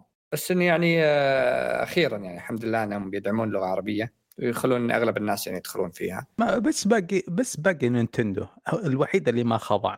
تدري شو المشكله؟ شيبان عندنا اسهم فيها يعني، عندنا يعني نقول مقعد على ترى قاعدين على مجلس الاداره، بس ممكن انهم شغالين عليه يعني توهم ترى ما له بقى من سنه. اي نقول ان شاء الله. ف صراحه شيء ممتاز انهم يعني. وعند الخبر الثالث عندي العم كوجيما يقول أنا أشهد إن عمي تكلم عن مشروع اللي مع، قال إن أغلب الناس مشروع اللي مع إكس بوكس، يقول أغلب الناس إن يعني والاستديوهات اللي رحت لها والشركات اللي رحت لها كلهم قالوا إن أنت مجنون على مشروعك ذا، مستحيل نسوي لك، فتوكل على الله انقلع مشروعك ذا، أنت يا أنك مجنون يا أنك ما أنت بصاحي، مستحيل نسوي لك. يقول الوحيدين اللي كانوا اهتموا مرة ودخلوا معي هم إكس بوكس. واضح انها سيئه هجل. لا معلش كوجيما ما يزين شيء سيء صح، اتفق. نعم، فهي شطحه ان على طول غير شو فهو ان الشطحه ان هو مصر يسويه على ستريم، فما تدري فيه شيء يعني. شوف لي تو قالت تكلمنا عن علي ان لعبه على بلايستيشن 1 يخليك تقتل بوس لازم تفصل وتشبك بيد الثانيه، ولا كانت عنده لعبه قديمه لازم تطلع الجهاز بالشمس عشان تقدر تكمل. طلع جهازك، تخيل تاخذ جهازك تطلع بالشمس فتره وترجع. كان لعبه قديمه له قبل، كانت شطحه اللعبه ذيك سواها. ففي اشياء يسويها دايم كوجيما شطحه، فممكن ان اللعبه ذي ما تقدر تسويها. يعني اتوقع انه بيغير شيء، يسوي شيء غريب، يا انه بيعجب الناس يا انه بيكون معطينا تلميح. قال شيء عن ستريمينج ولا ايش؟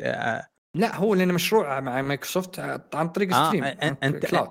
انت تحذر ولا هذا معروف؟ لا هذا تكلم عنه ان المشروع اللي طلع في جيم سمر ما ادري وش اسمه، قال اني معهم حق الاكس بوكس، قال ان مشروعي القادم تبع الكلاود. لا لانه مين اللي بيسوون ستريمينج والجمهور يحدد المصير تام؟ قلنا سايلنت هيل قبل فتره. سايلنت هيل نعم. لا تلعبون بمشاعري، لا حد يربط اشياء زي كذا قدامي.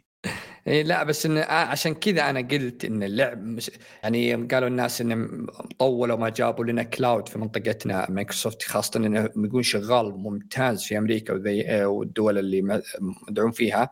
فأتوقع إن قبل ما تنزل لعبة كوجيما 100% بيكون مغطي أغلب العالم. يعني مستحيل إن بتنزل لعبة كوجيما وما راح يكون عندنا كلاود شو نلعبها. فأتوقع أكيد إنه بيكون موجود عندنا، خاصة إن السيرفرات جاهزة. الناس اللي يجربون شيء غريب في التاريخ يعني رهيب. أنسى كل الفيديو جيمز. مرة قد صارت في أفلام كرتون، إذا ما خاب ظني حلقة سبونج بوب. طيب الكرتون نتورك مسوين حلقة ومجهزين نهايتين لها، من بداية الحلقة يصوتون يقولوا للناس اتصل، تعرف عالم زمان التلفون تتصل وتصوت زي ستار أكاديمي وشاعر المليون ولا هذا عندنا احنا العرب. هم كانوا لا مثلا أي شيء، بس سبونج بوب يقولون صوتوا، تبغون يصير كذا ولا تبغون يسوون كذا. وبالفعل يعني التصويت اللي مشي في النهاية اختاروا النهاية كذا، ويتغير عالم سبونج بوب الناس مختار. وقد صارت في مثلا زي الكوميك حق باتمان، في قصة والله كنت أعرف اسمها قصة هذا، يقولون بعد ما تقرأ الكوميك الورقة هذه أرسلها صوت، تبغى يصير يمين ولا يصير يسار زي ما نقول. والعدد الجاي من الكوميك يعتمد على تصويتكم. فالأفكار مجربة من 10 و20 و30 مرة بجميع الوسائل. لو واحد سواها في الجيمينج سواء سايلنت هيل ولا كوجيما ولا فلس ما يهمني، لو سوى واحد شيء زي كذا حيخلد في ذاكرة الجيمرز حاجة مرة واحدة صارت. فبالعكس يعني أنا متحمس جدا لعبته. هو قال إني يعني لي كنت أفكر بمشروع ذا أكثر من 5 سنوات أو 6 سنوات، اي تكفى. فيقول تطلب هو اصلا بنيه تحتيه وما كانت متاحه بذاك الوقت. يقول ناقشته يعني مع اغلب الشركات ورفضوا. فمايكروسوفت انهم اتوقع مايكروسوفت اصلا متعطشين اي شيء بكوجيما. أيه. اوه سمعوا بس كوجيما يبيهم قال تعال تعال يا هلا والله. ف شو اسمه فننتظر نقول يعني شيء كويس باذن الله شيء كذا. وشيء ثاني طبعا خبر ثاني للشركة اللي ضار فلوس عندها لعبة يعني ما لها تنفيذ تعرف من كثرة فلوس توزع. في قضية قبل بين لجنة الفيدرالية على إبيك جيم يتهمون هم مطورين فورتنايت أنهم ينتهكون حقوق قوانين حماية الأطفال وخصوصيتهم ومعلوماتهم وأنهم يستخدمون أساليب تلعب عليهم ملايين اللاعبين عشان يشترون الألعاب غير يعني بدون ما يقصدون. ياما سمعنا واحد ما درى إلا فيست لقطة من ولده شاري إنه بلاوي فتعرف ولا معلومات اللي يسجلها للطفل يقول يعني إنكم انتهكتوا معلومات الأطفال تحت 13 سنة. فهذه يعني عندهم تعرف أمريكا هذا خط أحمر ذا. أيه. فكانت بينهم قضية وكانت إبك تحاول آخر شيء استسلمت إبك ودفعت $520 مليون ولا المبلغ نص مليار دولار دفعته وقالوا خلاص انهوا القضية فكونا ما خلق نبت المحاكم. فلوس يا رجل فلوس. يجيك واحد يقول فورتنايت يعني ما تدخل شيء يعني شوف يعني. أيه. يراضونهم ب$520 مليون بس مطمس كتير. نعم. طبعا هذه إشاعة قوية نزلت تقرير إن مشروع الاستحواذ القادم مايكروسوفت بيكون نتفليكس بحسب تقرير من روتريز. يقول إن الاستحواذ على نتفليكس هو أحد طموحات رئيس التنفيذي للشركة. كمان يعني ما أتوقع أنه بيكون مايكروسوفت وقصدي إكس بوكس ولا جيم باس هذا أكبر أشياء أكبر مايكروسوفت بكبرها تبي تاخذنا. وأتوقع أن هذا بيكون أسهل كثير من أكتيفيجن لأن نتفليكس عندك منصات عندك HBO عندها ستريم ديزني عندها ستريم فهذا ما هو بس أبدا ما هو باحتكار. فأتوقع أن مايكروسوفت تبي تاخذ ما عندهم طبعا أبدا.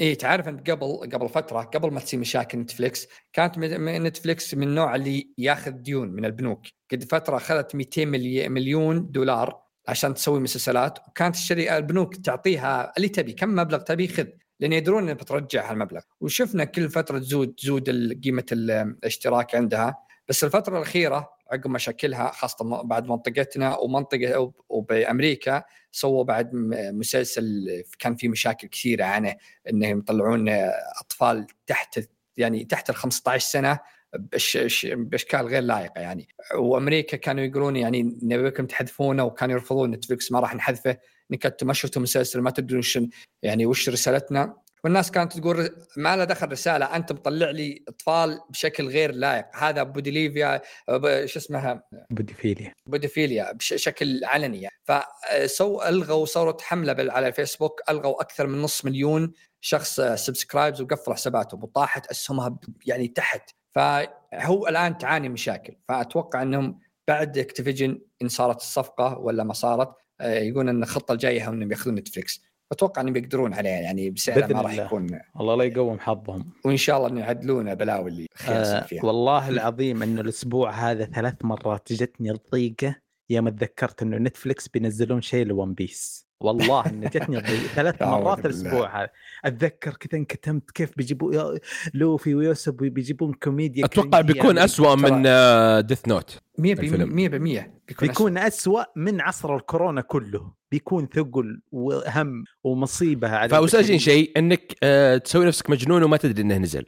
والله إني هذا نفس كلامي لك يا خالد يوم ننزل ذا أوفيس السعودي قلت لك سوي نفسك بس أنت شفت ندمت تستاهل. لا لي سنة ونص ما أعطيتهم $1 والله ما يجي مقاطعة خلاص. أنا والله أنا منغية نهائيا نتفليكس من البيت كله بعد السبب إنه بعد يعني يوم اكتشفت إن للأطفال حاطين أشياء شذوذ وأشياء كذا فحتى ولدي يعني قلت مستحيل تابع فلغيته من البيت نهائيا.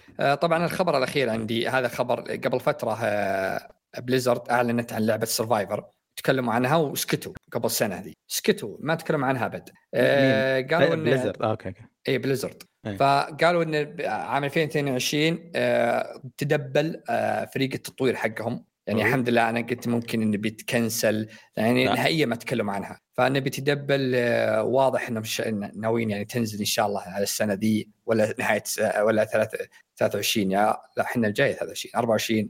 فنقول يعني إن شاء الله ما تنزل لعبة، لأني أنا من عشاق ألعاب السرفايفر، لعبت آرك لعبت غيرهن كلنا دائما ألعبهن واستمتع فيهن وهنت وغيرها. فنقول إن شاء الله إنها تكون يعني إنها يعني تنزل قريبا يعني. خاصة مع التدبيل المطورين. ذكرتني برضو الفترة هذه قاعد يجي إشاعات على لعبة بنجي قبل هيلو، كان عندهم لعبة اسمها ماراثون نزلوها على كمبيوتر أبل. هي بدأت بنجي من لعبة ماراثون، كانت في عصر هيمنة الدوم. كان منظور أول زي دوم الأولى تمشي كذا، بس كان فيها ألغاز وكان فيها في الفضاء وسيرفايف وزي كذا. يقولون إنه بنجي شغالة 100% على لعبة سيرفايفل فيها جن جيم، فيها سلاح ما أدري منظور ثالث ثاني أول. يقولون فيه أكيد قريب بيعلنون عنها، والناس يقولون أكيد إنه ماراثون بترجع بقوة بعد 30 سنة. لا أنا سمعت عكس يا علي، أو أكيد أن في واحد من المطورين في رويت جيمز حق فالورانت طلع وراح البنجي، فقالوا في PvP لعبة زي تعرف أنت فالورانت، هذه خطة سوني اللي بتسويها تعرف أنت فالورانت. ففي لعبة من في لعبة من بنجي تطوير، حتى هم صرحوا في لعبة جديدة، وكل اللي بعد يعني واللي أثبتها أنها بتكون في PvP، إن واحد من اللي اشتغلوا في فالورانت جاء الاستوديو. فأتوقع هذه اللعبة اللي بتخليهم تستمر، هم يبون كذا. بس ماراثون حتى على قدمها على انها هي PvP ولو شيء قدمها فيها سرفايفل إليمنت، فيها الغاز سريعه بالمسدس زي كذا. فالناس يقولون بيعيدون احياء ماراثون ويغيرون شوي، وPvP ما نبغى PvE، ما نبغى زي ديستني عالم مفتوح يطور وكذا، ونبغى اكستراكشن، نبغى تراكوف وهانت ستايل ممكن. نبغى انه بس ترى بس اللي طلع قبل فتره عن بانجي انهم شغالين على اكثر مشروع، يعني السبب الرئيسي اللي شغالين سوني عشان فممكن كل المشاريع دي موجوده وكلها اونلاين طبعا. ترى سرفايفر يعني يا اخي ما ادري بس كلمه ماراثون ما اسلم إذا ما خبتني الذاكرة أذكر أنهم أعلنوا عن لعبة شغالين عليها بنجي قبل سنة، قبل ما تشتريهم سوني بعد. كانوا يقولون إن عندنا مع تنسنت أيوة مو هذا، كانوا شغالين على لعبة عندهم في شيء مع الصين شغالين عليه صح. وشعاره بنفسجي، المخرج حقه كان شغال على ديستني، كان في التيكن كينج والله العالم. فجأة شطب كلمة ديستني من البايو حقه وحط أنا شغال على شيء آخر، وحط صورته مربع بنفسجي. مربع بنفسجي غالبا ما له علاقة بماراثون، كأنه كذا يبغى هوية اللعبة مرتبطة بالأسود وبنفسجي. أنا أتمنى ألعب شيء منهم، لأن سالفة أني ألعب ديستني الحين في أشياء كثيرة لازم ألعبها وساعات كثيرة عرفت، فبتاخذ وقت كثير. فيعني PvP والله حلو ترى، على يجي بالذات إذا جاء على الكونسل عرفت، جاء على جميع الأجهزة ترى، بالذات نفس طريقة فالورانت ولا كذا، والله بتسبب يعني أشياء كبيرة وأرقام مهولة. بنجي يعرفون يسوون الخلطة السرية، بس خلوهم يسوون، خلوهم أهم شيء يفكونا من ديستني بس. أي ديستني باقية متمددة يا حبيبي. في شيء بس مو جدير بالذكر، بس للتذكير قد إيش إحنا كبار. جراند تريزمو تمر بعامها 25 سنة تحتفل فيه. نعم اوكي احنا صرنا الشيبان. وباعت ايه، وباعت 90 سلسله كلها 90 مليون نسخه. مبروك. فيعني رقم كبير صراحه. طيب باقي عندكم اخبار شباب؟ لا لا دخلت المقال في البلوج حق بلاي ستيشن، اول كومنت كاتب ذا ميموريز وحاط فيسات تبكي، واضح ان هذا لعب اول جزء. طيب كذا يكون خلصنا أخبار الحلقة هذه. ننتقل لفقرة تعليقات طيبة. لا في فقرة بين التعليقات وبين الأخبار اسمها فقرة تشينسو مان. قديش واضح في واضح إنهم يعطونهم فلوس الاستديو. حمزة ننتقل لفقرة التعليقات في الموقع. عندي بس في تويتر كم تعليق. عندي أول تعليق من ريو 51 يقول إيش الفرق بين الناشر والمطور والاستديو ومهام كل واحد فيهم، ومعليش كم كان مصطلح احتاج شرح لهم زي معنى دنجن وبيري وبف بفر. طيب بس باختصار انا بقول ان الناشر اللي هو يكون يعني مثلا زي الحين سكروا يوم نزلت كان الناشر اكتيفيجن، فهم ينشرون اللعبه، هم اللي مسؤولين عن التسويق، هم مسؤولين عن اغلب الاشياء اللي تكون النشر والمسؤول عن نشر اللعبه يعني باغلب العالم يعني في العاب زي باليابان تكون موجوده فقط في اليابان زي ديمن سلاير، لكن اطلس هو اللي نشرها لامريكا. يعني ديمن سلاير يوم جت على عند بلاي ستيشن كان رئيس البلاي ستيشن يقول اللعبه المخيسه دي فما راح ينشرها برا، وكان ما حد أعجب فيها أبد. بعد ما جت أطلس ونشرتها لأمريكا أخذت أكثر المواقع منهم ضمنها جيم سبوت وغيره، أخذت لعبة السنة عندهم ذيك الوقت، وهي سبب أطلاقها. عشان كذا رئيس سوني بعدين جاء وقال كاعتذار فروم سوفت وير يعني جابهم خلاهم يسوون بلاد بورن ويعني وثق فيهم. فهذه طريقة الناشر. المطور بس لو تعطيني حاجة المصطلحات تتداخل، في ناشر مطور، في مطور مش ناشر. زي ما قال نواف الناشر وظيفة لوجستية، طيب ما لهم دخل باللعبة، وهذا لهم دور أكثر. أنا بتمم كلامك مع أن كلامك واضح، بس لهم دور لوجستيا يعني طفشيا يروحون يغيرون الخط حق اللغة، يتفاهمون مع اللي يطبع الأوراق ويسوي إعلان على برج المملكة، موظفين هنا في السعودية صحيح. ويوزعون نشرات لجرير ويجيبون يضمنون نسخ، يكلمون بندرتا يعطوله قبل ب3 شهور. هذا على مستوانا احنا في السعودية، وأبدا ما في أي ياباني يعرف بندرتا وبرج المملكة. طيب. هم النشر يعني يركزون بالنشر بعد هذا الشيء. فهذا الناشر علاقاته اجتماعية وسوشيال ميدياية، ويعرف مطابع أحسن مني وأحسن من نواف، أحسن من أنت ساكن في الديرة. شغلهم بعيد عن هذا.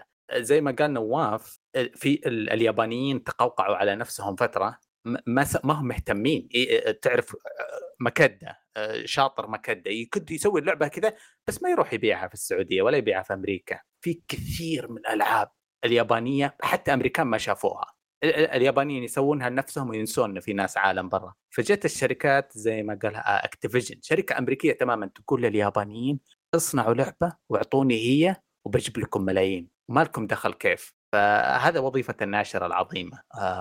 إذا أنت مع واحد عبيط غريب أطوار ما يعرف يتعامل مع الناس، إذا أنت مع إكس بوكس ما تنشر لعبتك زين، ما تسوق لها يعني تحتاج ناشر يعني. ولا ناشر مثل حق شو اسمه بلاتينوم جيم الغبي ذاك اللي ما غير يتهاوش مع الناس. هذا نوع تسويق ترى، مقفل حسابها النفسية. مطور العظماء اللي دائما نحن نشبح لهم، ميازاكي وهيدو كوجيما. استوديو يكون زي كوجيما بروجكت، اسم استوديو يعني زي حرفيا قاعدين على الكمبيوتر ويكتبون الطلقة هذه إذا جت على هنا ايش يصير. نعم. طيب هذه عندك دنجن، وش الدنجن عندك؟ دنجن يعني توك طالع من دنجن عادي. مصطلحات أقدم هي من عالم الجيمينج، بس نستخدمها في الجيمينج. هو ربطها بلعبة معينة؟ لا الريد يستخدم كغزوة أو معركة، وهو يعني في ترتيب الأحجام المهمات يعتبر أكثر شيء الريد أكبر شيء. الدنجن يعتبر خلينا نقول نص ريد مصغر، تحسها الغاز أكثر يعني صح؟ إيه. زي مثلا الدرينج الدنجنز اللي تحسنها كهف أو زي كذا، إيه. مرتبط بالكهف وبتحت الأرض وبالسوداوية والغاز وكذا يعني. وصعب شوي يعني ممكن تموت وزي كذا يعني، أشياء أحد يجي من وراك وزي كذا يعني. يختلفون من لعبة لعبة يعني، زي عندك الMMO زي فاينل فانتسي إيه بالضبط، يجيك الدنجنات تختلف مرة عن الألعاب العادية. والبفر بيري صد بفر بيري إيه البيري اللي هي درع تصد الضربات وكذا. صد إذا كان قصدي بيري الصد، ما أدري ما انتبهت للصد فيها. في سؤال عندكم أستاذ، أنت خدت النص ما أدري عندك طلع لك اللي لا أنا تحت. في سؤال من NWA يقول شنو الألعاب والعوامل اللي خلت إلدر رينج تفوز على لعبة كبيرة مثل God of War وأنتم مع أي لعبة؟ شكلك ما سمعت آخر 30 حلقة. شوف ما عندي مشكلة حياك الله زبون جديد. بس إلدر رينج من أول يوم لعبة، من قبل ما نلعبها الصراحة ما أدري إيش فينا متعصبين. إلدر رينج هي المفروض تفوز يا أخي. إلدر رينج يكفيك العالم، الاستكشاف اللي فيها، كبر العالم، الزعمة يعني. فروم سوفتوير من ديمن سولز هم مبدعين بالزعمة يعني، الناس اللي من بهرة God of War اللي أنا من ضمنهم، زي الأول الريميك اللي ولا الريبورت اللي نزل يوم القتالات اللي زي مع ثور وذولي، أنت تتخيل أنك أنت قاتل واحد مثلا ثور بس تقاتله ولا ذولي. في دارك سولز والدرينج في 20 واحد مثل ذا بالقتال، يكون قتال ممتع، قتال دايم كل بوس تعرف له ميكانيكية مختلفة عن الثاني، يعني مارجت يختلف عن جودريك، يختلف عن مالينا، يختلف عن كل واحد له طريقة ثانية، وكل واحد له طريقة تقتله مرة. يعني تدخل على البوست تموت 10 مرات بس عشان تفهم طريقته. الأوبن وورد كان من أجمل العوالم، يعني حرفيا تاقف أنت بالفوق جبل تشوف لك حاجة بعيدة أنت بتقدر تجيها. في بعض الألعاب تحط لك أشياء زي عندك جاد اوف وور، تناظر أنت في مكان هناك بس أنت ما تقدر تروح له. الدرينج لا، المكان ذاك تقدر تروح له، تقدر تدخله وتقدر تسوي كل شيء فيه، وتلقى فيه ألغاز، تلقى فيه أسلحة، وتلقى فقاعدة فورا. كانت مضايقتني إن فيه بعض الأماكن كانت مصغرة، كانت زي كأنها شبه أنها خطية أكثر. يعني أذكر في منطقة اللي فيها العفاريت، ما هو العفاريت، الأقزام، بروك وسيندري وذولي، كان في منطقة تطلع لها أنت زي كأنك يعني زي تسحب عربة تسحبك فوق. في مكان أنا عقب ما خلصت الجيم في أشياء اند جيم تروح هناك تسويها، قعدت ساعة بس عشان أبي أطلع هنا، عجزت، ما ناسي شون أطلع، ناسي شون. فهي عشان كذا يعني أنا بالنسبة لي أنا فضلت عالم الدرينج مراحل عن God of War. بس يمكن أكبر شيء يعني اللي خلتنا وتكلمنا في الحرق اللي هي القصة والتمطيط اللي موجود، هذا أكثر شيء. يعني لو تروح لأي أحد يعني يقول إنها ما تستاهل أو لعب الثنتين أو يقول كويسة بس كذا، بيقول لك القصة والتمطيط بس، يعني عشان ما يكون في حق بعدين، يعني بس عشان ما يزعلون الناس. ترى يعني أنت جاي قدام إلدرينج كانت أي لعبة موجودة بتفوز عليها، ما هي بجاد فور سيئة، لا جاد فور رهيبة، بس إنها ما هي مثل إلدرينج كانت يعني زي ما تقول لعبة بتكون نتكلم عنها الأجيال أتوقع. يا طيب، عندنا آخر تعليق في تويتر من ماجد العتيبي، حيا الله، يقول وش تجاربكم السيئة بالألعاب؟ يعني ما قدرت تكملها ورميتها على جنب. أنا بذكر لعبتين اللي هي ثيف، هذه ما أدري شلون كانت ثيف، رميتها بالفعل، شكرا لك. هذه شيء، حتى في واحدة وش اسمها هاف لايف، ما أدري هاف لايف ولا وش اسمها، لا هاف لايف، احترم نفسك. لا في واحدة ستيم هاف لايف، لا في واحدة نفس الاسم لفت لايف، قد سمعت فيها لفت لايف يا أخي، هذيك بعد ما تلعب 10 دقايق وكسرت السي دي. إيه حرفيا كسرت السي دي. أنت أصلع يعني شلون اللعبة هذيك ما في أصوات، أنت مسوي يعني متوزي وراء مكان يضربونك الأعداء، ما في موازنة بالصعوبة، أصوات كذا فجأة ما تسمع صوت، فجأة يطلع صوت، تحس إنهم عرفت اللي نزلوا اللعبة ونسوها. فمن خياس اللعبة ما بيتكلم عنها أكثر. يقول لعبتي الثانية اللي هي أليس مادنس ريتيرن على البلاي ستيشن 3، هذه أنا هاف لايف مدري لفت لايف، هذه أكثر لعبة يعني ما قدرت أكمل. أنتم عندكم شيء؟ يعني ما قدرت أكمل، يعني في ألعاب كثيرة، يعني مثلا ألعاب كثيرة، بس بذكر الأشياء اللي مؤخرا يا ريتني في واحدة أتمنى أني سحبت عليها ولا ضيقت نفسي، ميديم ما كانت حلوة. لا ما كملتها، كملتها للأسف، بس يعني بالغصب كملتها. ايه غصبت نفسي، قاعد اقول الا النهايه فيها حبكه، الا النهاية. بتشوف اخرتها يعني اوكي. بس لا في ثنتين، سلندر ايش اسمها هذيك، سلندر مان ذا اوتلاست، في سلندر، في واحده منهم جاء جزء جديد، لعبت 4 ساعه وسحبت، ماني قادر اتذكر، يمكن اسمه سلندرمان الطويل اللي لابس بدله. اوكي ايش اسم لعبته؟ ايش كان اسمها؟ سلندرمان اسمها، اللي بالغابه تجمع، قاعد ينزل لها اجزاء جديده الحين على قاعد ينزل لها اجزاء جديده. والله اتوقع انها ميته خلاص، اجزاء جديده معفنه، مع انهم باين انهم شوف العاب كثيره.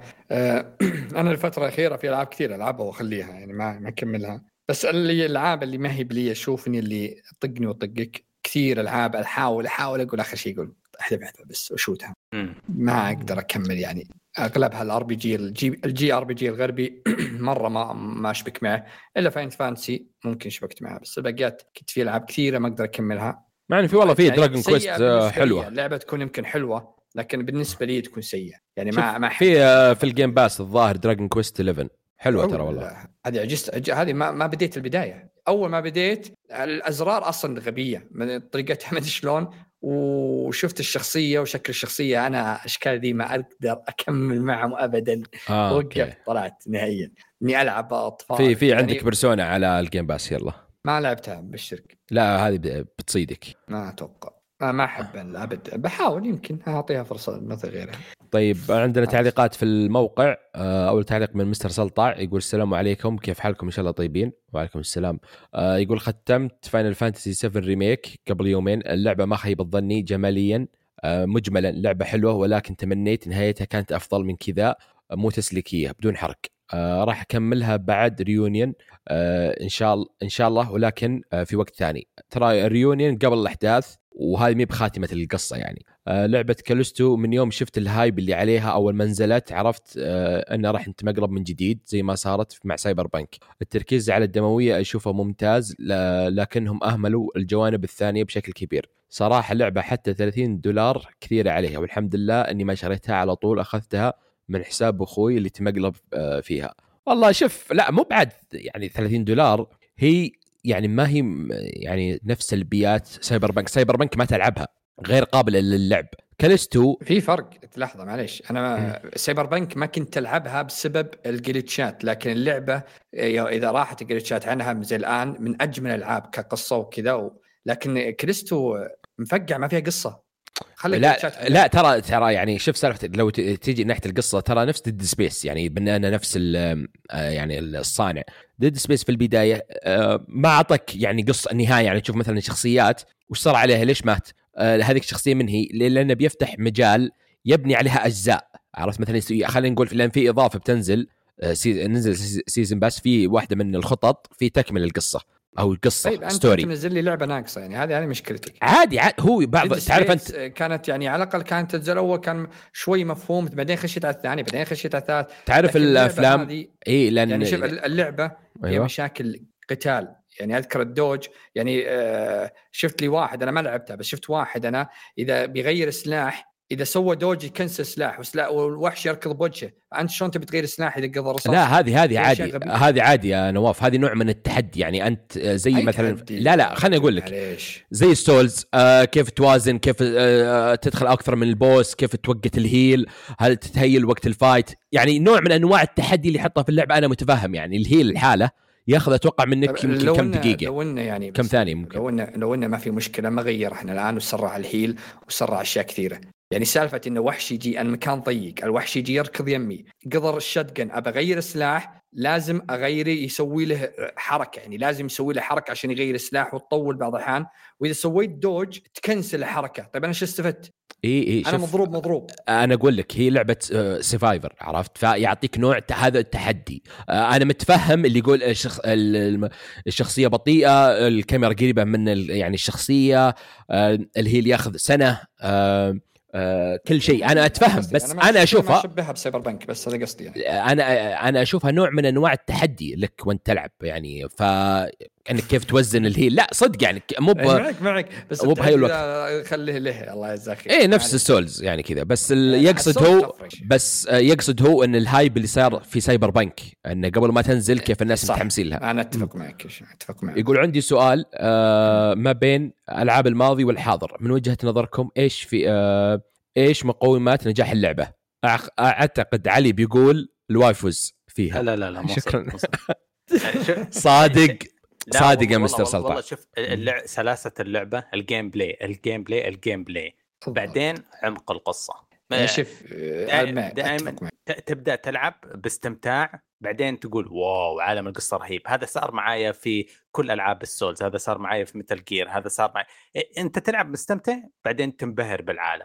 يعني بس أكمل على كلامك، أتفق معك بكل شيء. يعني بالنسبة لي الجيم بلاي هو أهم شيء، والدليل إن في ألعاب كثيرة بيكسلات، الرسم بيكسل لكن الجيم بلاي أسطوري، فتكمل تلعب اللعبة. وفي ألعاب تلقى رسمها جميل، عندي كاليستو بالنسبة لي شفت المقاطع، يعني بالنسبة لي رسمها من أجمل الرسوم وخرافية، والإنارة والشير الجو الرعب اللي مدخلينك إياه كان خرافي. حتى وأنا أتابع ستريمر ما هو أنا ألعبها، مع ذلك اللعبة فيها مشاكل كثيرة. عندك يعني ويتشر على الناس الحين نزل التحديث الأخير لها، كنت بحملها من جديد يا رجل لسه كمل اقسم بالله الجيم بلاي معليش زباله. انا كنت انا مخلصها طبعا وكل الاضافات ومن اجمل العاب لعبتها، بس عشان ما حد يقول من اجمل العاب لعبتها، ولا خلصت اضافتين كلهن وجبت كل النهايات فيه ومستمتع فيها بس على وقتها. لكن يوم رجعت العبها الان جدا متخلف الجيم بلاي. عندي كذا حاجه حسيتها لما انتقلنا العالم 3D العاب الادفنتشر 3D، اظن سبب نجاح انشارتد المبهر أظن سلاسة اللعب الأسطورية. بالضبط بالضبط صح. زي الصابون كذا انسيابية وسلاسة في كل مكان، بعدين كل الناس صاروا يهتمون من نيثن إيش العالم، أعطونا جزء ثاني وجزء ثالث يعني وجزء... لا استفص. عندي مشاكل كبيرة مع قصة الجزء الثاني، لكن الجيم بلاي لها أسطوري. أسطوري الجيم بلاي حقه، طريقة الشوتجن هي تسحب، شلون الرمي، أرمي مع رجله، أرمي مع يده، تغير كل شيء يبين. الجيم بلاي أسطوري. أنا لو حرفيا ودي أرجع ألعبها على 5، لكن كما تذكرت قصة يضيق صدري، ما لي خلق الخياس اللي بلعبها مرة ثانية. لكن الجيم بلاي كان أسطوري، فاللعبة أنا أشوفها أساس الجيم بلاي. God of War جيم بلاي خرافي، جيم بلاي حقها. أنا شوف أنا أتفق معكم اللي تجمع كل شيء، أنا أتفق معكم بس أهم شيء المطور يعرف شو يبي. هل يبي قصة، هل يبي جيم بلاي، مو بتجيب لي عرفت يعني. مثلا في الألعاب يعني ألعاب الإندي بعضهم ما عندهم الميزانية، فيعطيك جيم بلاي عادي مثلا تمشي، بس يعطيك قصة عميقة. عشان كذا لازم يكون عندك مخرج واحد وهو المسؤول. فلازم المخرج إذا جاي يسوي اللعبة أو يطور اللعبة، هل هو يجيبي في النهاية قصة بس اسم، يعني زي مثلا خلينا نقول ماريو ينقذ الأميرة، بس يعطيك كل جزء جيم بلاي ممتاز. في بعض الألعاب قصة جيم بلاي بسيط بس قصة عميقة، يعني زي ما قلت لك مثل جير يوم قاعد أسولف عنها، جيم بلاي عادي بسيط بس قصة أسطورية. فلازم المطور هو يعرف وش يبغى من اللعبة، فهذا أهم شيء عندي. أنا ما يفرق يعني معي، أنا وأنت كلنا نعرف في لعبة نير أوتوماتا المخرج حقها اسمه يوكي تارو طيب كلنا نعرف إيش يبغى ووصلها، وصل الرسالة بكل شكر، كلنا شكورين له مدى الحياة. جيم بلاي وقصة في النهاية وساوند تراك وكل شيء. جيم بلاي وقصة وساوند تراك، لا وصل شيء ثاني. بس ننتقل للتعليق الثاني، عندنا تعليق كثيرة. بطلة لو سمحت. لا هذا ما صدت يا مستر سلطع. لا تخرب. اوكي باقي شيء؟ لا التعليق اللي بعده. سيلو يقول هلا، ختمت جراند ثيفت أوتو الإصدار المحسن على بلاي ستيشن 4 وجابت بلاتينوم، صارت معي فيها تروفي يبغاك تسوي كل شيء بمهمات الرئيسية والجانبية، فيها اسمه كومبليت 100%.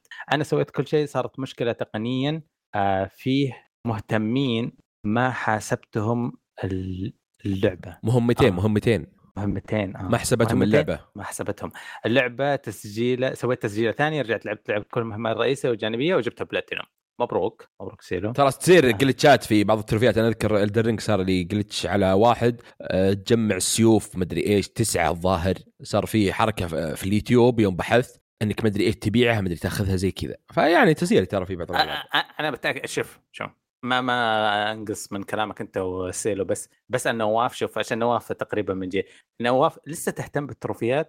لا انا ما اهتم، انا ترى ما عندي 2، انا عندي كم 3. واحد باتمان تلتل جبته كذا باللعبه وختمته، وغوست اوف تسوشيما، والدر رينج.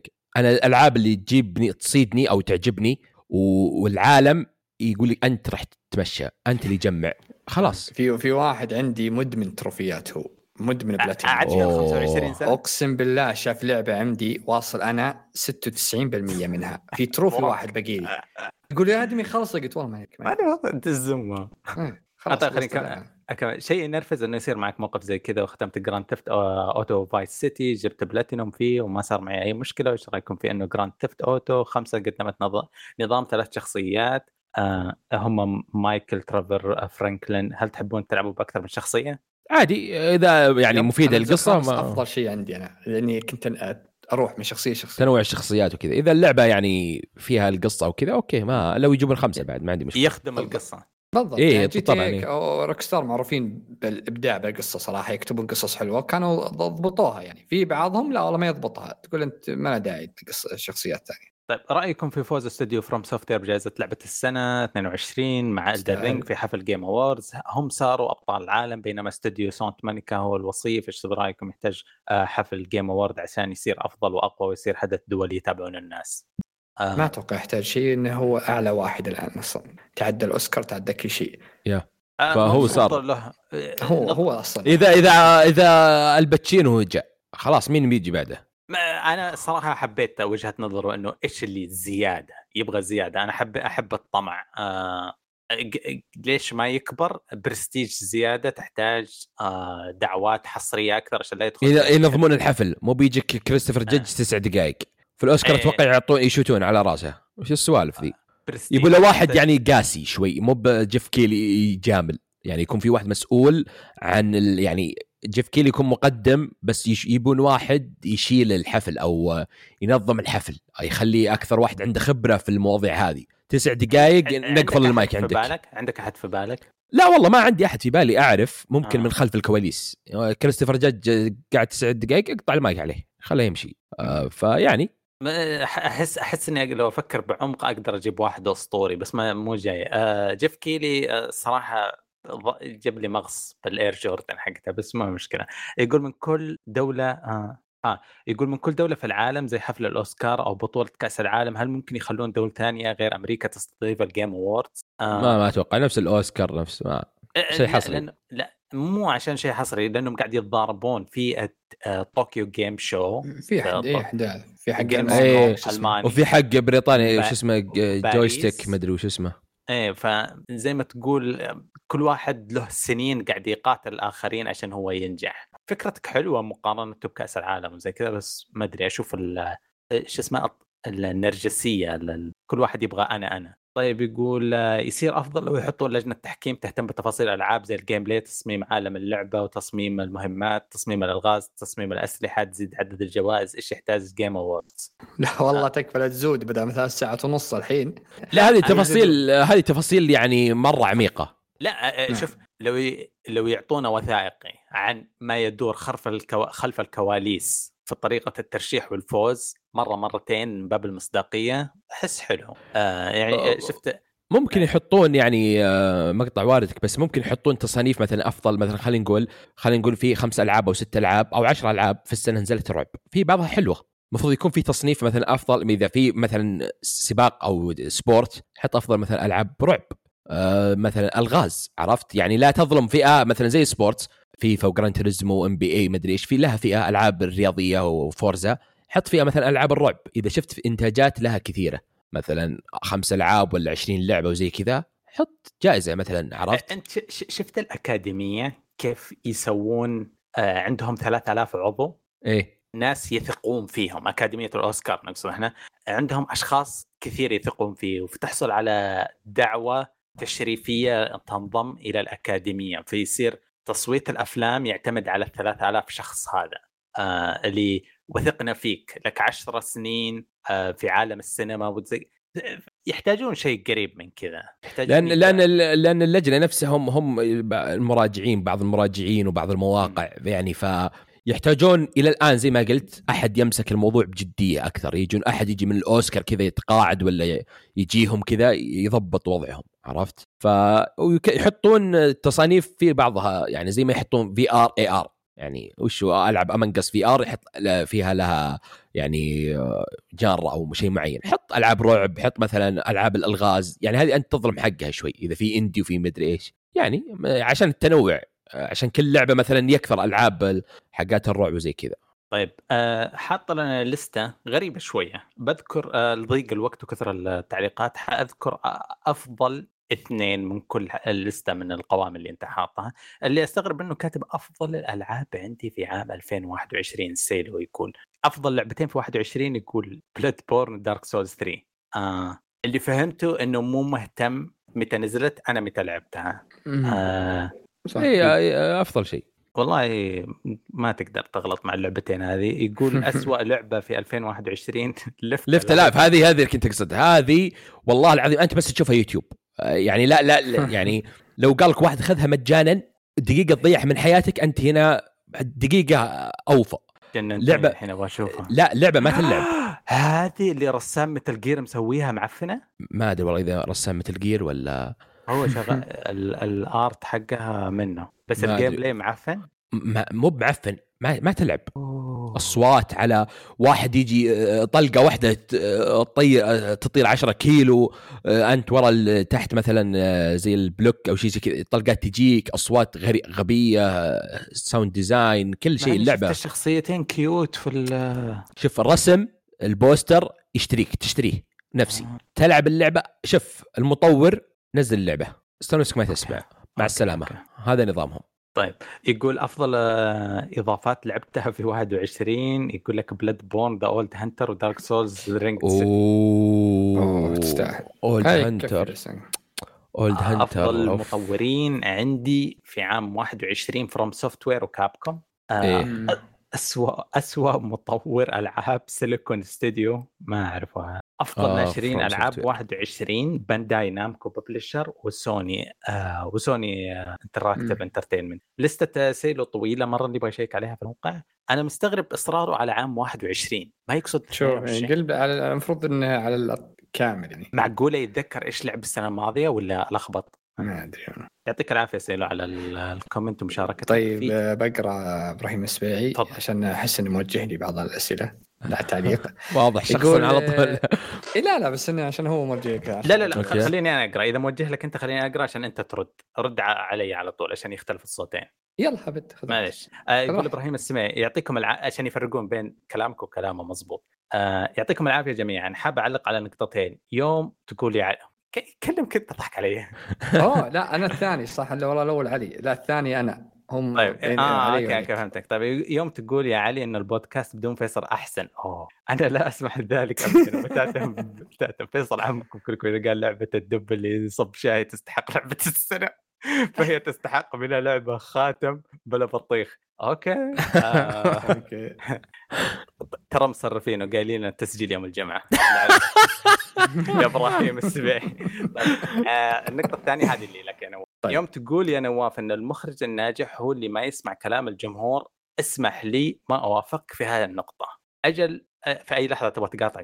أجل المخرج اللي له لعبة جزء أول تحتوي على قصة ممتازة ومؤثرة، ثم يجي يخربها في الجزء الثاني ويحشي لعبته أجندات، هذا مخرج ناجح لأنه ما يسمع للجمهور؟ لا يا حبيبي، الجمهور جزء من النجاح، بل هم النجاح كله. أنا ما أقول المخرج يغير لعبته تماما عشان اثنين من الجمهور يبغونه بشكل معين، بس المخرج الناجح هو اللي يسمع الجمهور بشكل عام، وإذا جاه انتقاد أو رأي تقبله بصدر رحب. وأظنك فهمت قصدي. طيب أنا بس عشان أوضح ليش كنت أقول، أنا كنت أقول زي ميازاكي أفضل من ليش أنا يعجبني ميازاكي، لأنه ما يسمع برا. حتى هو قال أني أنا ما أسمع أبد نجاحات اللي على لعبتي وراء الناس، أني أصمم اللعبة على اللي أنا أشوفه في هنا هذا اللي أنا وافقه. لكن زي المخرج اللي مثلا يسوي لعبة الأول وتكون لعبته رهيبة، ويسوي ثاني ويملاها أجندة، تأكد إنه ما حط أجندة إلا إنه سمع ناس ثانيين، يا إنه أجبروه اللي مسكين مثلا اللي مسكين الشركة وكذا، هم اللي أجبروه يحط الأشياء ذي، أو إنهم ناس تدخلهم برا، ولا إنه يبي يصيد جو العام للناس وبيحط لك أجندة وبيحط لك كذا.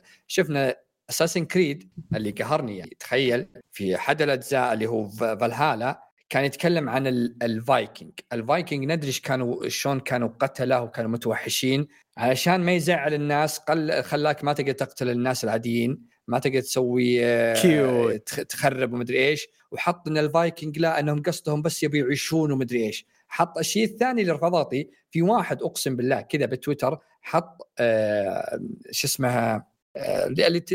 حط لك خوذة للراس حديد، قال إني أنا عندي فوبيا من الخوذة هذه وأتمنى تشيلونها. تخيل، واحد جاء المخرج شالها على طول، واعتذروا يوبي سوفت بحسابهم، اعتذروا له أنا نتأسف وشالوها. أنت تتخيل ونوصلوا لهالدرجة؟ لا معليش، ما تلعب اللعبة، ضف وجهك ما دامك أنت خايف عن الخوذة، لا تلعب لعبتي.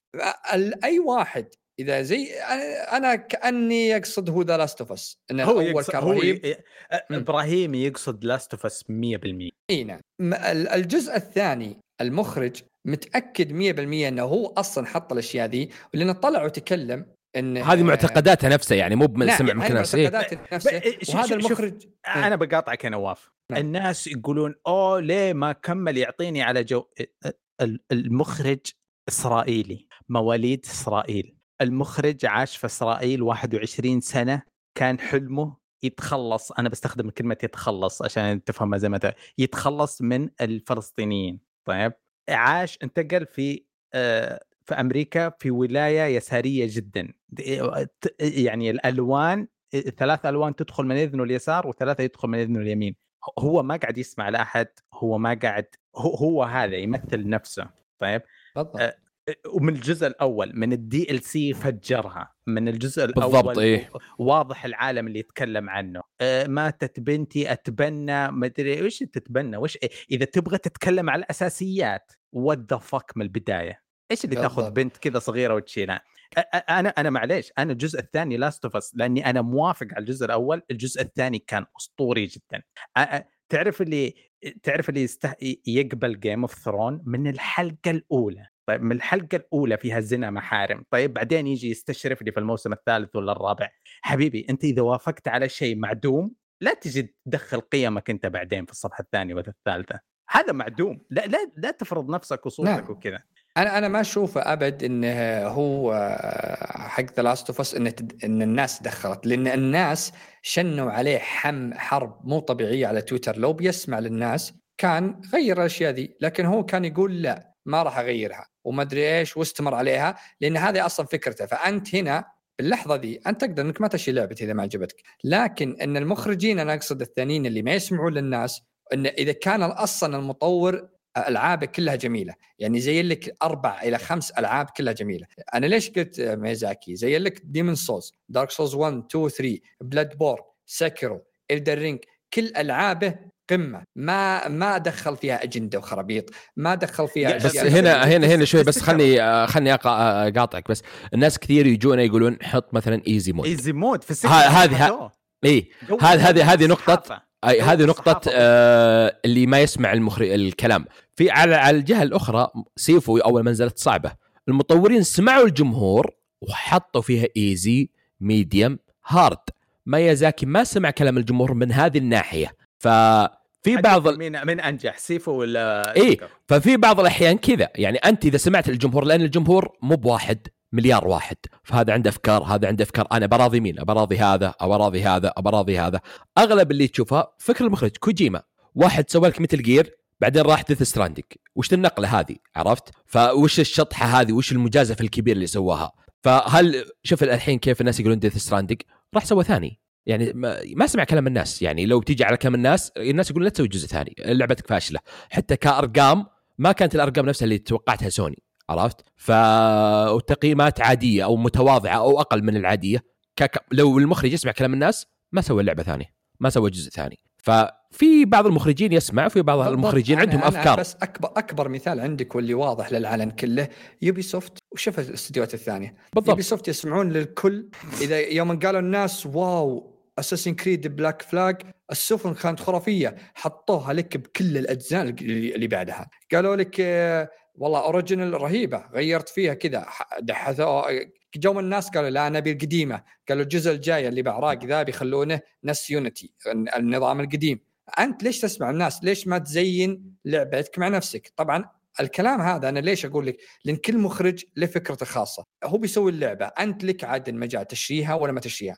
إن شريتها ما تبي أتأثر بكلام الناس، أن يجيك واحد يقول أبي زي مود، يجيك واحد يقول والله ليش ما حطيت زي هذاك الديزجاين، يقول ليش الزومبي كلهم بيض، اللي ما ادري وشو اللي يقول هذا ليش تخلي المرأة جميلة، ليش ما المرأة تخليها مثلا سمينة ولا كذا، ولا ليش ما تحطي واحدة صغيرة، ليش تحطي زي بريتيرنر زعلوا الناس يقول ليش الشخصية عجوز كبيرة. بس طب هذه رأيه، هذه فكرة المخرج، أنت ليش تيجي تعارضه؟ ما تبي لعبتي لا تشريها، لكن أنا ما أنت مجبور يعني في النهاية. لا أفضل شيء إنك إذا كان عندك فكرة أنت المخرج لا تأثر بكلام الناس، سوي فكرتك أنت. إذا سوي كلام تبعت الناس ترى هذه المشكلة، هذه بيضيعون والدليل يبص.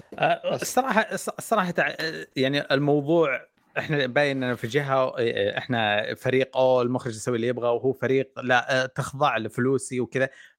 الحقيقة في مكان ما في الوسط بيننا وبينك، مو أنا ما لطف الجو ولا كذا، بس كلامك فيه جزء من الصحية وكلام الثاني فيه جزء من الصحية، أظنه أعمق من كذا.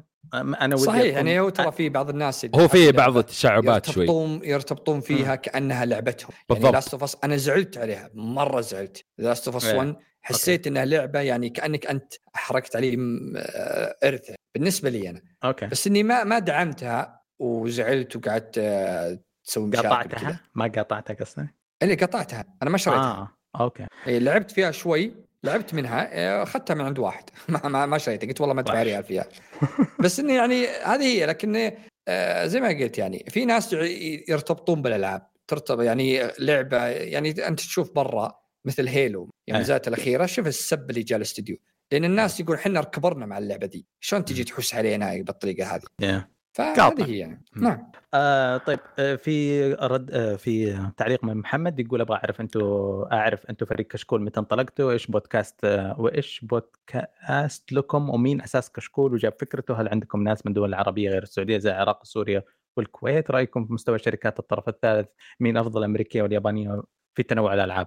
كشكول احنا نعتبر الجيل الثاني من كشكول، احنا بدينا من فرعون من ولا الجيل الاساس الجيل الاول والقدامى كان في مجموعه سعد الصفيان، احمد عاشور، هم مع بدايه اليوتيوب العربي هم كانوا 2013 بدا البودكاست تقريبا، يسوون بودكاست، هم 5 شخصيات محبوبه جدا، بس هم كبار جدا، كبار يعني بالنسبه عمرا ونقول انهم مقاما يعني حتى نعتبرهم. يتكلمون في البودكاست عن جميع الاشياء الترفيهيه، كانوا يتكلمون في نفس الحلقه عن انمي والعاب وافلام ومسلسلات واغاني حتى. تقدم بعد 10 سنوات تقريبا، لا 8 سنوات، قرر رئيس احمد عاشور انه يفصلنا، يخلي كل فرقه متخصصه في مجال واحد الترفيه، احنا الالعاب الجيل الثاني نعتبر. في كذا بودكاست، في من الكويت وفي من الامارات انا اعرف، بس ما ادري عن الدول الاخرى، في من سوريا، في افلام ايه، فعادي يعني ما في شك. يس اسم كشكول بالضبط يعني الاسم فيه منه وفيه. طيب مستوى شركات الطرف الثالث، اوكي يعني يقصد مطورين. نعم في تنوع الالعاب، من ناحيه تنوع الالعاب يعني تنوع الالعاب انا اشوف الامريكيه بالضبط، الياباني اغلبها يعني في نفس الفق يعني جي ار بي جي شوي، يعني بعض المخرجين يطلعون شوي، بس الامريكي ما اخذ راحته اكثر. قبل فتره كان الياباني متفوق، الحين يعني انخفض جودته وارتفع مستوى الامريكي، ويمكن بدأت تنعكس مره ثانيه يعني على قولتهم نسبه وتناسب. يعني من الشطحات اليابانيين عندك فروم سوفت وير، عندك لاكازي، سكوير انكس، تحس انهم ثابتين على هيئتهم، والكابكوم والار بي جي، كابكوم شاطحين بعد، رايحين لغربي اكثر، ريزنت ايفل وكذا، تنوعين يعني. طيب عندنا التعليق اللي بعده من ابو ديالا، يقول الف مبروك العشاق افضل لاعب في العالم، لو سمحت يقصد الدون. أوكي يقول ألف مبروك للعقلاء في الكرة الأرضية على نهاية فيلم كرة القدم بانتصار البطل. بودكاست غلط يا أبوي. هارد لك كم برش في الفيلم، هارد لك لمن يعاني من فوبيا ميسي، وشكرا لعدلة السماء أوف على أن رفع الكأس بالبشت الخليجي العربي وعدم فوز أي منتخب دعم الشواذ بشكل مباشر، غير مستحقة وفيها فلوس. نعم بقول شيء يعني أنا خايف بس إن الحين يجي ميسي عندنا ويشوت بلنتي، خايف صراحة. كل مكان تجي يجي يشوت سبحان الله عاطل. إيه يزرق شوي خلاص على طول. هذا بلنتي هذا بلنتي. طيب يقول اختلف مع ما طرحته بخصوص اكس بوكس وفشلها في 22 او سوءها في اداره استديوهاتها. معقول رغم مرور 8 سنوات لا زال البعض يعلق اخطاء اكس بوكس على الاداره السابقه؟ فيل هاريسون طرد من اكس بوكس وراح لجوجل وجاب فيهم العيد بجهازهم. الله يذكرك بالشهاده، فيل هاريسون الرمه. اي هذا الكلام. دون ما ترك طرد من اكس بوكس وراح دون ما ترك طرد من اكس بوكس وراح لشركه العاب اسمها زونجا او زينجا وجاب العاب الجوال، وجاب العيد فيهم وبغى يقضي عليهم وطرد والى الان تحملونهم اخطاء الحاضر. فيل سبنسر له 8 سنوات مترأس اكس بوكس من 2014. ترى اكس بوكس حرفيا لو بنجي حرفيا يمكن من 21 او خلينا نقول نهاية 20 الى الوقت الحاضر بدوا يعالجون الموضوع، يعني على الكلام والوعود كان لو انك كان يجي العاب 2023 والناظر الخطه والقائمه حقت الالعاب. الجيم باس كانت اول خطه لهم في تصحيح الوضع ومن ناحيه يعني الالعاب. طيب في حاجه هو قايلها هنا بس لو تكمل قبل 2017 يقول ترى يقول ب 2017 ترقى وصار له مقعد ضمن مجلس الاداره بمايكروسوفت. طيب بس بقول شيء هنا بس متى ترقى قبل 2017 في سبنسر؟ في سبنسر عام 2017 اطلق الجيم باس، فهو من عقبها ترقى لمجلس الاداره. من 14 يعني هم على 3 سنوات الى 17. انت تخيل انك جاي على مكان محترق، يعني 360 اكس بوكس كان اسطوره. انت جيت يا جاك في سبنسر استديوهات ما فيه، مطورين كلهم طيرين، غير كذا ان مشاكل مع مطورين ثانيين. ان يعني تخيل انت تجيب والسمعه سيئه بعد ما حد يبيك، اي ثم تقفلها وتطردهم. كل مطورين ثانيين كانت مشاكل، حتى سكوير إنكس ما تنزل ألعاب عليك، عندك مشاكل إلى الآن، عندك مشاكل إنهم ما هم واثقين فيك وتوجهك. فعلى سبنسر جالس على شيء مستحيل أنت تجي تحل كل القضايا، تحل كل المشاكل. أنا قلت لك 2022 أبدا ما هو بعذر له، 2022 كانت المفروض نازل ألعابه، فأنا أعطيته إلى 2023 كله أحس أنها بتكون مفجرة. أنا إيه؟ هو يلومنا أن لطفنا فاجعة السنة الماضية. أنا أعتذر، المفروض زبدنا أكثر، بس أنا راعيتك يمكن الحلقة الماضية وقلت ما أدري. أنا قلت السنة 22 كانت سنة بس هو زعلوا ليش لطفناها في النهاية. أنا مع أنا السب يعني بزيادة يعني. إيه كان يبغانا سبنسر لا ما يحتاج. لكن زي ما قلت أنا أقول إنه هو يقول عام 2017 ترقى، هو 2017 طلع الجيم باس اللي هو أنا شفت من أفضل الخدمات الموجودة إلى الآن.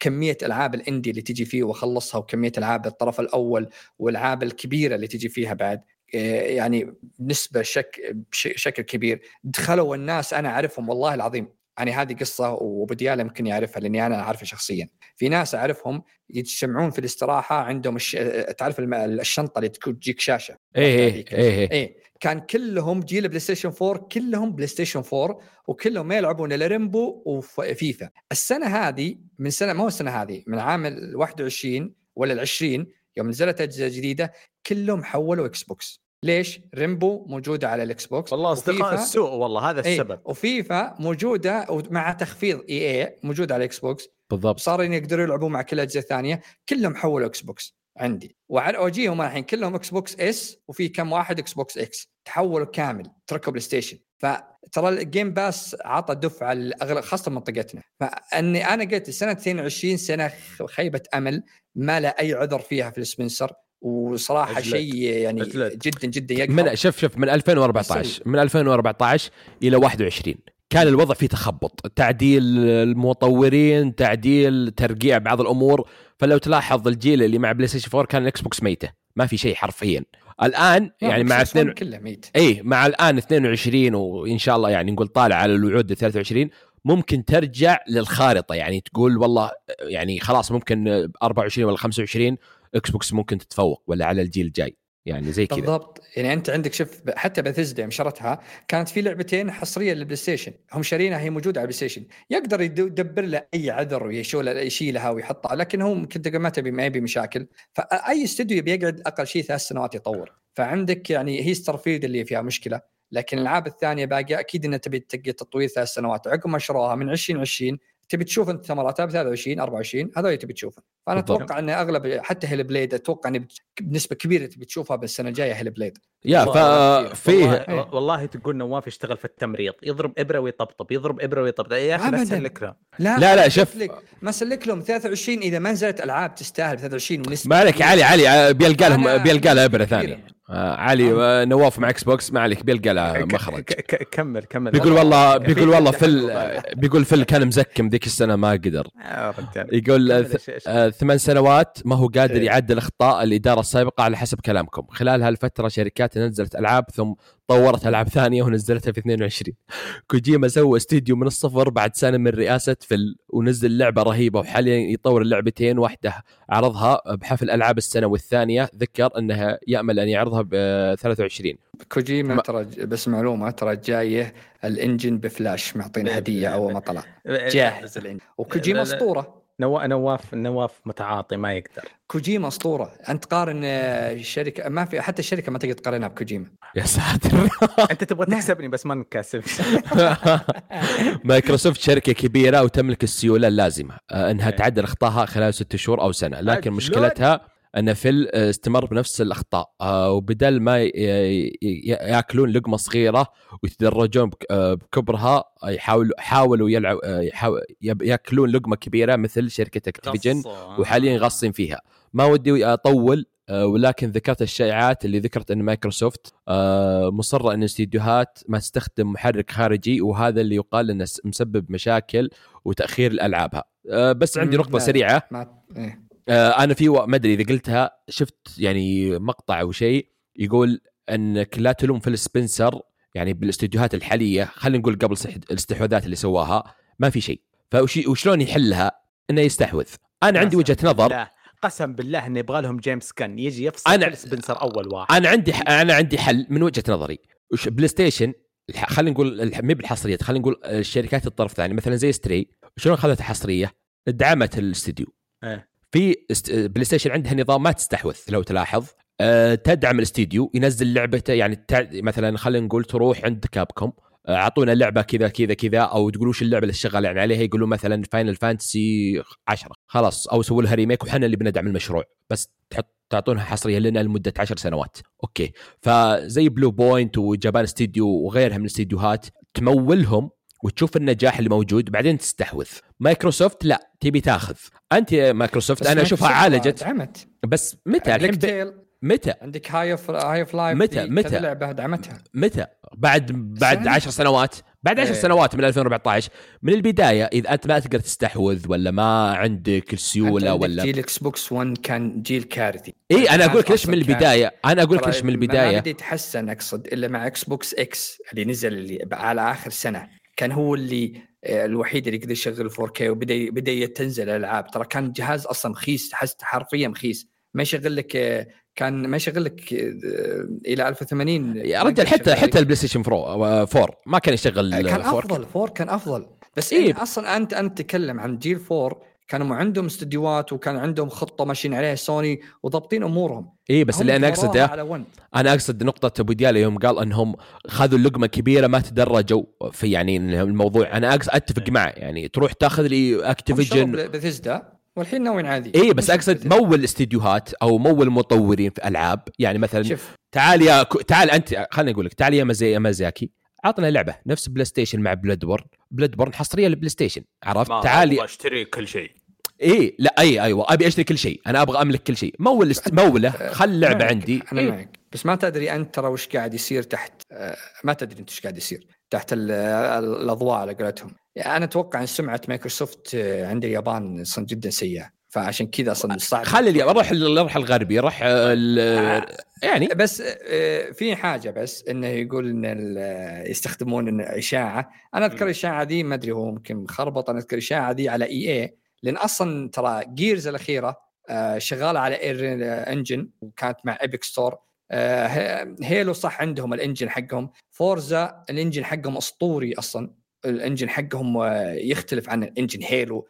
كل استديو عنده إنجن، يعني فورزا شغالين عليها وجالسين يدعمون الإنجن حقهم، ومن أفضل ألعاب السيارات.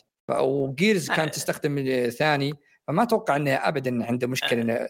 إلا عندهم مشكلة، أي واحد يستخدم أنريل 5 حيدفع 10% من كل أرباحه لأبيك. أتكلم عن أبيك، هذا أبيك. هو يقول لك مايكروسوفت أن تجبر استديوهاتها أن يستخدموا محرك، ما يجبرون، بس ما حد يبغى يدفع 10% لأبيك. هذا أدري، بس أنه جيرز ترى استخدموها على محرك أنريل إنجن. إيه فما عندهم أي مشكلة، ما عندهم محرك. يعني محرك الداخلي كانت في مشاكل. EA كانت حتى قضية أنثم تذكرها أنت، كانت طلعوا مطورين كانوا يقولون إن المحرك حق EA أصلاً ما نقدر نشتغل عليه، ما يجيك ألعاب اللوت وألعاب المشاكل. كانت هو في مشكلة براسه المحرك نفسه، وكانت EA تجبرهم كلهم يشتغلون على محرك حقهم. فكانت هي المشاكل، حتى من ضمنها أنثم وكذا، كلها مشاكل من على طاري أنثم. ترى في إنسان نقولها من الأخبار عليها تخفيض بدولار وما أدري $2، ففرصة 90% تخفيض، فرصة يعني. أنا زي ما قلت عشان بس نطول السالفة انا انتظر اخر السنه لهم 23 عشان لا تطول السالفه بيلقى مخرج. عرفت قاعد يطبطب من اليوم زين عشان لا تطول السالفه خلاص. انا طيب يقول في قائمتي المفاجات السنه تدخل لعبه هاي اون لايف. متاكد لو نزلت بدري وسوقوها مايكروسوفت افضل كان نافست جائزه العاب السنه، نافست بدل ستريم ممكن. وايضا انصحكم تجربون شاين لا شايند اكتزس اي ضمن العاب الجيم باس، لعبه ار بي جي كلاسيك. لا مو بويبس شفتها ترى بيكسل كانها اكتوباث ترافلر نفس النظام محملها بس ما. طيب تعليق اللي بعد عندي انت متطول انا بوريك. سولد محمد يقول السلام عليكم شلونكم عساكم بخير. بمناسبة مرور 35 عام على أعظم سلسلة بالتاريخ بجانب سلسلة ميتال جير، سلسلة فاينل فانتسي شاركوني أفضل 5 أجزاء، أفضل يبغى مجموعة أجزاء بقول لكم إيش يبغى وإيش هو ذاكر.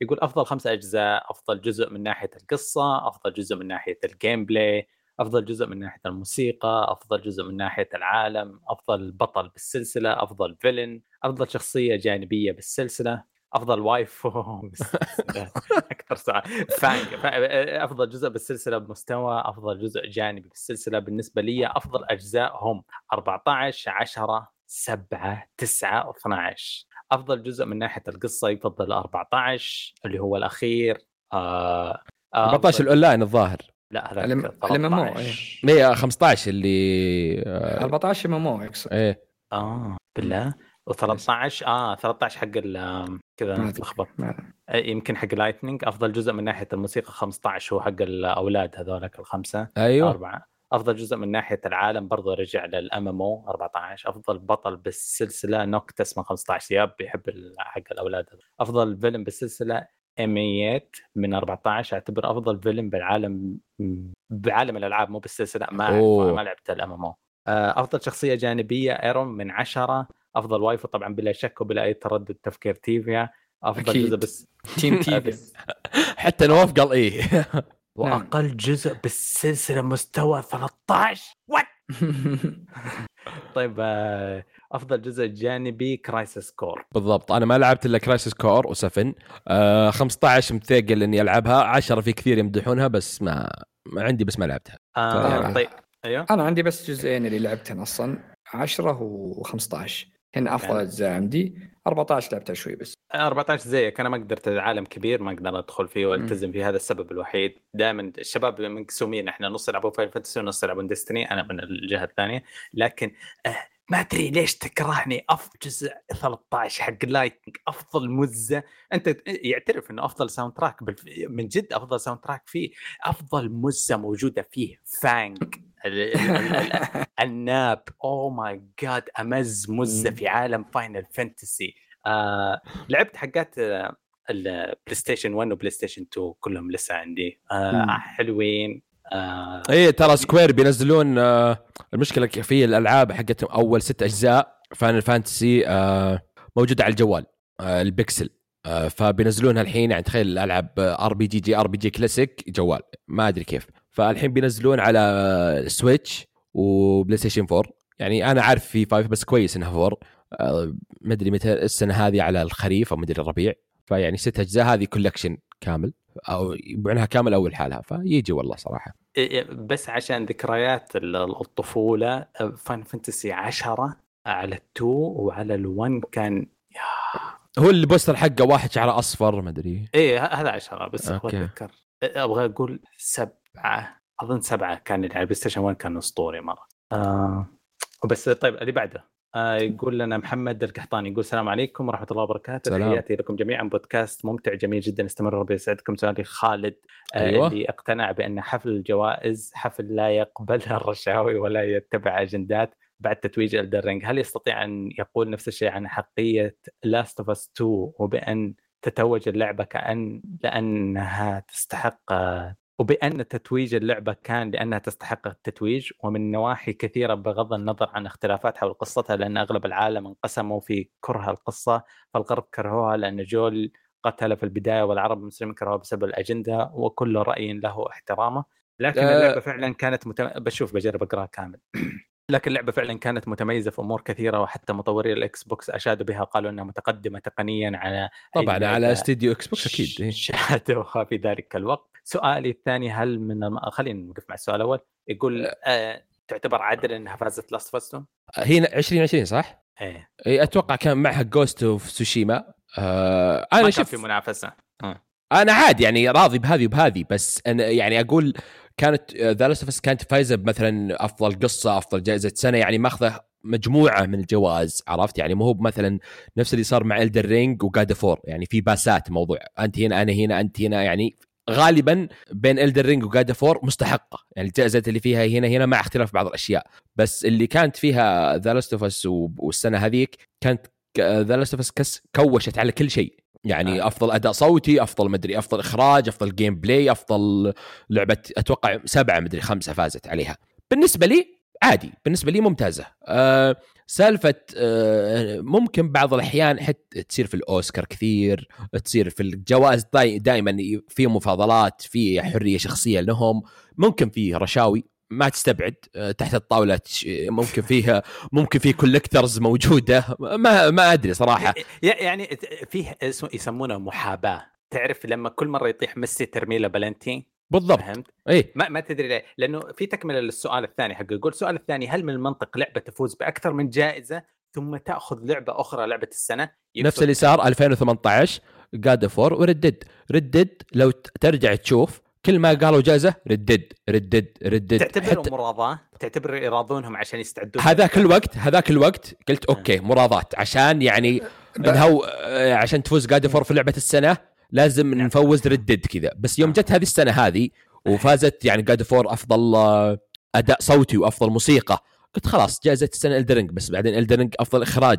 أفضل آرت دايركت، قاسموها 50-50 يعني. أوكي في يعني تحصل شوي بعض في شي بقوله، بس بعض الناس الحين ما يفهمون لعبة السنة ترى ما هو بلازم تكون لعبة السنة بكل شيء، يعني بالجيم بلاي وبالرسم وبكل شيء، ترى لعبة السنة أغلبها هذه لعبة أفضل لعبة بالسنة ك يعني زي ما تقول انباكت على الناس يعني كلها، يعني شلون الناس اهتموا الضجة اللي سوتها اللعبة، الضجة اللي صارت يعني ما هو يعني ضروري ان لعبة السنة تكون افضل بكل شيء لا شوف انا اختلف معك يا نواف، يعني لعبة السنة يعني كانك تقول افضل فيلم في الاوسكار يفوز بكل شيء، عرفت؟ بس الترشيح مثلا، لاني اذكر مثلا درس ريزنت ايفل 2 ريميك ترشح لعبة السنة، لان بذاك الوقت سبب ضجة، عرفت؟ الريميك حق ريزنت ايفل ترشح بس ما فاز. ستري، شوف ستري لعبة اندي تترشح، من متى لعبة اندي تترشح؟ لأنها سبب حوار وما أيوة، لأنها سوت ضجة إعلامية، لعبة كيف تلعب في قطوة والعالم، هذا قصدي ليش ترشح إلا بس سنة ما ترشحت الأفضل قصة وذولي. أيوة هي ما هي بأفضل قصة، لكنها لعبة السنة دايم على أفضل لعبة في السنة كاملة، بغض النظر عن الأشياء سلبية فيها، لكن هي اللعبة اللي الأغلب أجمعوا أنها هي الأفضل، بس هذه ما أدري يعني. إيش معنى كريتيريا بالعربي؟ معليش كأني قاعد أتفلسف، بس لكل المفروض في عالم مثالي لكل جائزة في كريتيريا، كأنك تختبر واحد، تخيل أنك تختبر الشخص على موضوع واحد، أنا قاعد أختبرك على القصة حقتك، أنا عندي نقاط أجمعها، طول القصة، حجم القصة، عاطفية القصة، كم الحبكة، مدري إيش زي كذا. أتوقع أنه لعبة السنة، كلمة لعبة السنة الكريتيريا حقتها ما لها دخل بالجوائز الثانية، عندها خليط خاص فيها، كم المبيعات، كم مرة قعدت تريندينج، قد إيش الناس لعبوها، الناس اللي اشتروها هل ختموها، ردود قصدك المعيار أو شيء زي كذا، إيه يعني المعيارية. شوف أنت، شوف ستري وش الجوائز اللي كانت مترشحة له؟ أفضل إندي وديبيو استوديو أو ديبيو يعني أفضل لعبة إندي، وأفضل لعبة أول مرة تطلع إندي، ولعبة سنة، يعني ما في لعبة قصصية أفضل إخراج على طول من لعبة سنة، فيعني على سبب الضجة أو الهايب اللي صار لها، يعني زي كل كده. جائزة معيارية خاصة فيها بالضبط. طيب يقول أنا والله حبيت ألدن أكثر من راجناروك، اللي ما جابت اللي جديد وكان فيه شوية تمطيط، وجبت فيها البلاد، فلا تأخذون كلامي عن الدفاع عن سوني. ملاحظة بسيطة تطرقون لها الحلقة الماضية حول ريزيدنت ايفل 2 ريميك، وكنت ما تدرون هل ترشحت لعبة السنة أو فازت بشيء، فالإجابة نعم، هي ترشحت لعبة السنة بالضبط. وأكثر من جائزة رغم أنها ريميك، وبصراحة أنا ماني ضد هذا الشيء، لأنها مختلفة عن الجزء الأصلي كثير. أخيرا أتمنى منكم شيء بسيط وهو بدافع محبة، لكن والله ليس انتقاد أو تقرير. أتمنى تحضرون الكلام اللي بتقولونه في نقاطكم مكتوبة أمامكم، حتى لا تغفلون عن أمور مهمة بسبب النسيان، لأنه واضح جدا بعضكم يرتجل الكلام من يتكلم عن اللعبة بدون تحضير مسبق. آسف جدا على إطالتك والحب والاحترام. محمد على عين والراس تعليقك، إن شاء الله أهزئهم بعد الحلقة. عبد الرحمن، الله يعطيكم العافية على مجهوداتكم، ما قصرتم في تغطية الحفل. سؤال أستاذ علي، ليش مشكلتك مع ذا ويتشر وليش ما هي إيه وش مشكلتك يا علي؟ برر حالا أفعالك. أوكي تكلمنا عن الموضوع. شفت أنا أكره أنشارتد في البداية، يوم كنت صغير أنشارتد أقول إنها سرقة توم برايدر صح؟ أوكي. مجرد ما تمسك وقتها زمان مسكت الكنترولر تلعب بالشخصية، جيم بلاي أسطوري، كل حاجة قاعد تصير من نفسها، أصبعك يروح يسوي الشيء الصح، تضرب تقتل تختفي ويتشر ما صار معايا الشيء هذا عادة. وهذه مشكلتي في العوالم المفتوحة، يبغاك مع العالم حقه تتعلم القوانين حقته حرفيا كذا. موضوع أعطتها فرصة انسيابية مرتين وطولت بالفرصة يعني ولا 10 دقائق وبس خلاص، ساعة ونص ساعة هي يعني عيب هالألعاب اللي كذا لازم مثلا تحط فيها مثلا 7 ساعات أو 5 ساعات عشان تصيد الهوك، علشان يعني تعيش الجو، عرفت؟ لأن الألعاب العالم المفتوح ساعة ما يمديك تحكم على اللعبة، عكس الألعاب الخطية مثلا زي أنشارتد ساعة أنت تعرف اللعبة هل أوكي بتكمل ولا لا، عرفت؟ يعني فاهم شوي وجهة نظر. أنا واعد، أنا أصحابي واعدهم إني أزيد في محاولة ثالثة. طيب يقول عبد الرحمن، حاب أنبه الأمر لأني لاحظت أستاذ علي أنزعج من بعض تعليقات الحلقة الماضية لما قلنا شخصنا. كمتابعين نسمعكم كل أسبوع أو أسبوعين، نحس أنفسنا أصدقائكم من كثر ما نسمعكم لكم، فلا تنزعج إذا شفنا أنفسنا نمون عليكم. وأخيرا أنا معاكم قولوا الفيصل التسجيل بكرة. ما وسجل يوم ثاني صارت عبد الرحمن أنت ما تعرف، يمكن أنسى آخر 5 حلقات لي، يمكن في 30 أو 40 حلقة كنت أسجلها دائما، ونكون إحنا مشغلين بث في تويتش، ما قد سوينا دعاية على الموضوع ولا نكبره ولا في قناتي الشخصية في تويتش، نبثها دائما يكون في 20 واحد. مستحيل قد صار شيء في حلقة يزعجني، أنت ما تعرف مستوى الفكاهة الريك مورتاوي اللي عندي، ما أزعل أبدا حتى إذا سوي نفسي معصب، برسونا مو صدق. فلا تشيل في بالك، ما حد يقدر يزعلني برد ولا تويتر ولا أي شيء. في البداية قمت أسرع، معليش يا خالد نواف، كلام محمد القحطاني هذا لازم تنتبهون عليه. لا بس عندي نقطة يعني صح، يعني التحضير لازم، يعني بالذات إذا بتكلم عن خبر مثلا كبير لازم تحضر بعض النقاط، يعني بتتكلم عن موضوع، إذا بنجيب موضوع مثلا عن مثلا مطورين ولا أي شيء، مثلا جت حلقة أوكي جيت والله أنا بتكلم عن ميتل جير، في بعض النقاط أنساها، ولا جينا بنحرق يعني سالفة God of War، ولا جينا بنتكلم عن بعض، ما أكتب كل شيء، أحط نقاط. يعني أذكر في ميتل جير مثلا تتكلم عن الشخصيات، تتكلم عن القصة، أكتب كذا أنا بالجوال، عرفت؟ عشان ما أنسى، عشان ما أقول إيه لحظة زي كذا، ما أكتب كل شيء بس رؤوس أقلام عشان ما أنسى. والارتجالي أو الكلام اللي يطلع يكون عفوي، إحنا يعني نبي نحاول يكون الموضوع عفوي أكثر ما هو لقاء، يعني أقول نقطتي اللي بعد يقول نقطته مع السلامة. فيعني أنا أشوفها كذا من وجهة نظري، يعني صح لازم يكون تحضير في بعض النقاط بل ما في شك، بس يعني هذا اللي أنا أستعمله صراحة. يعطيك العافية. في أحد عنده ختام؟ بس والله حلقة دسمة صراحة. نواف وخالد هبدوا في الكومنتات.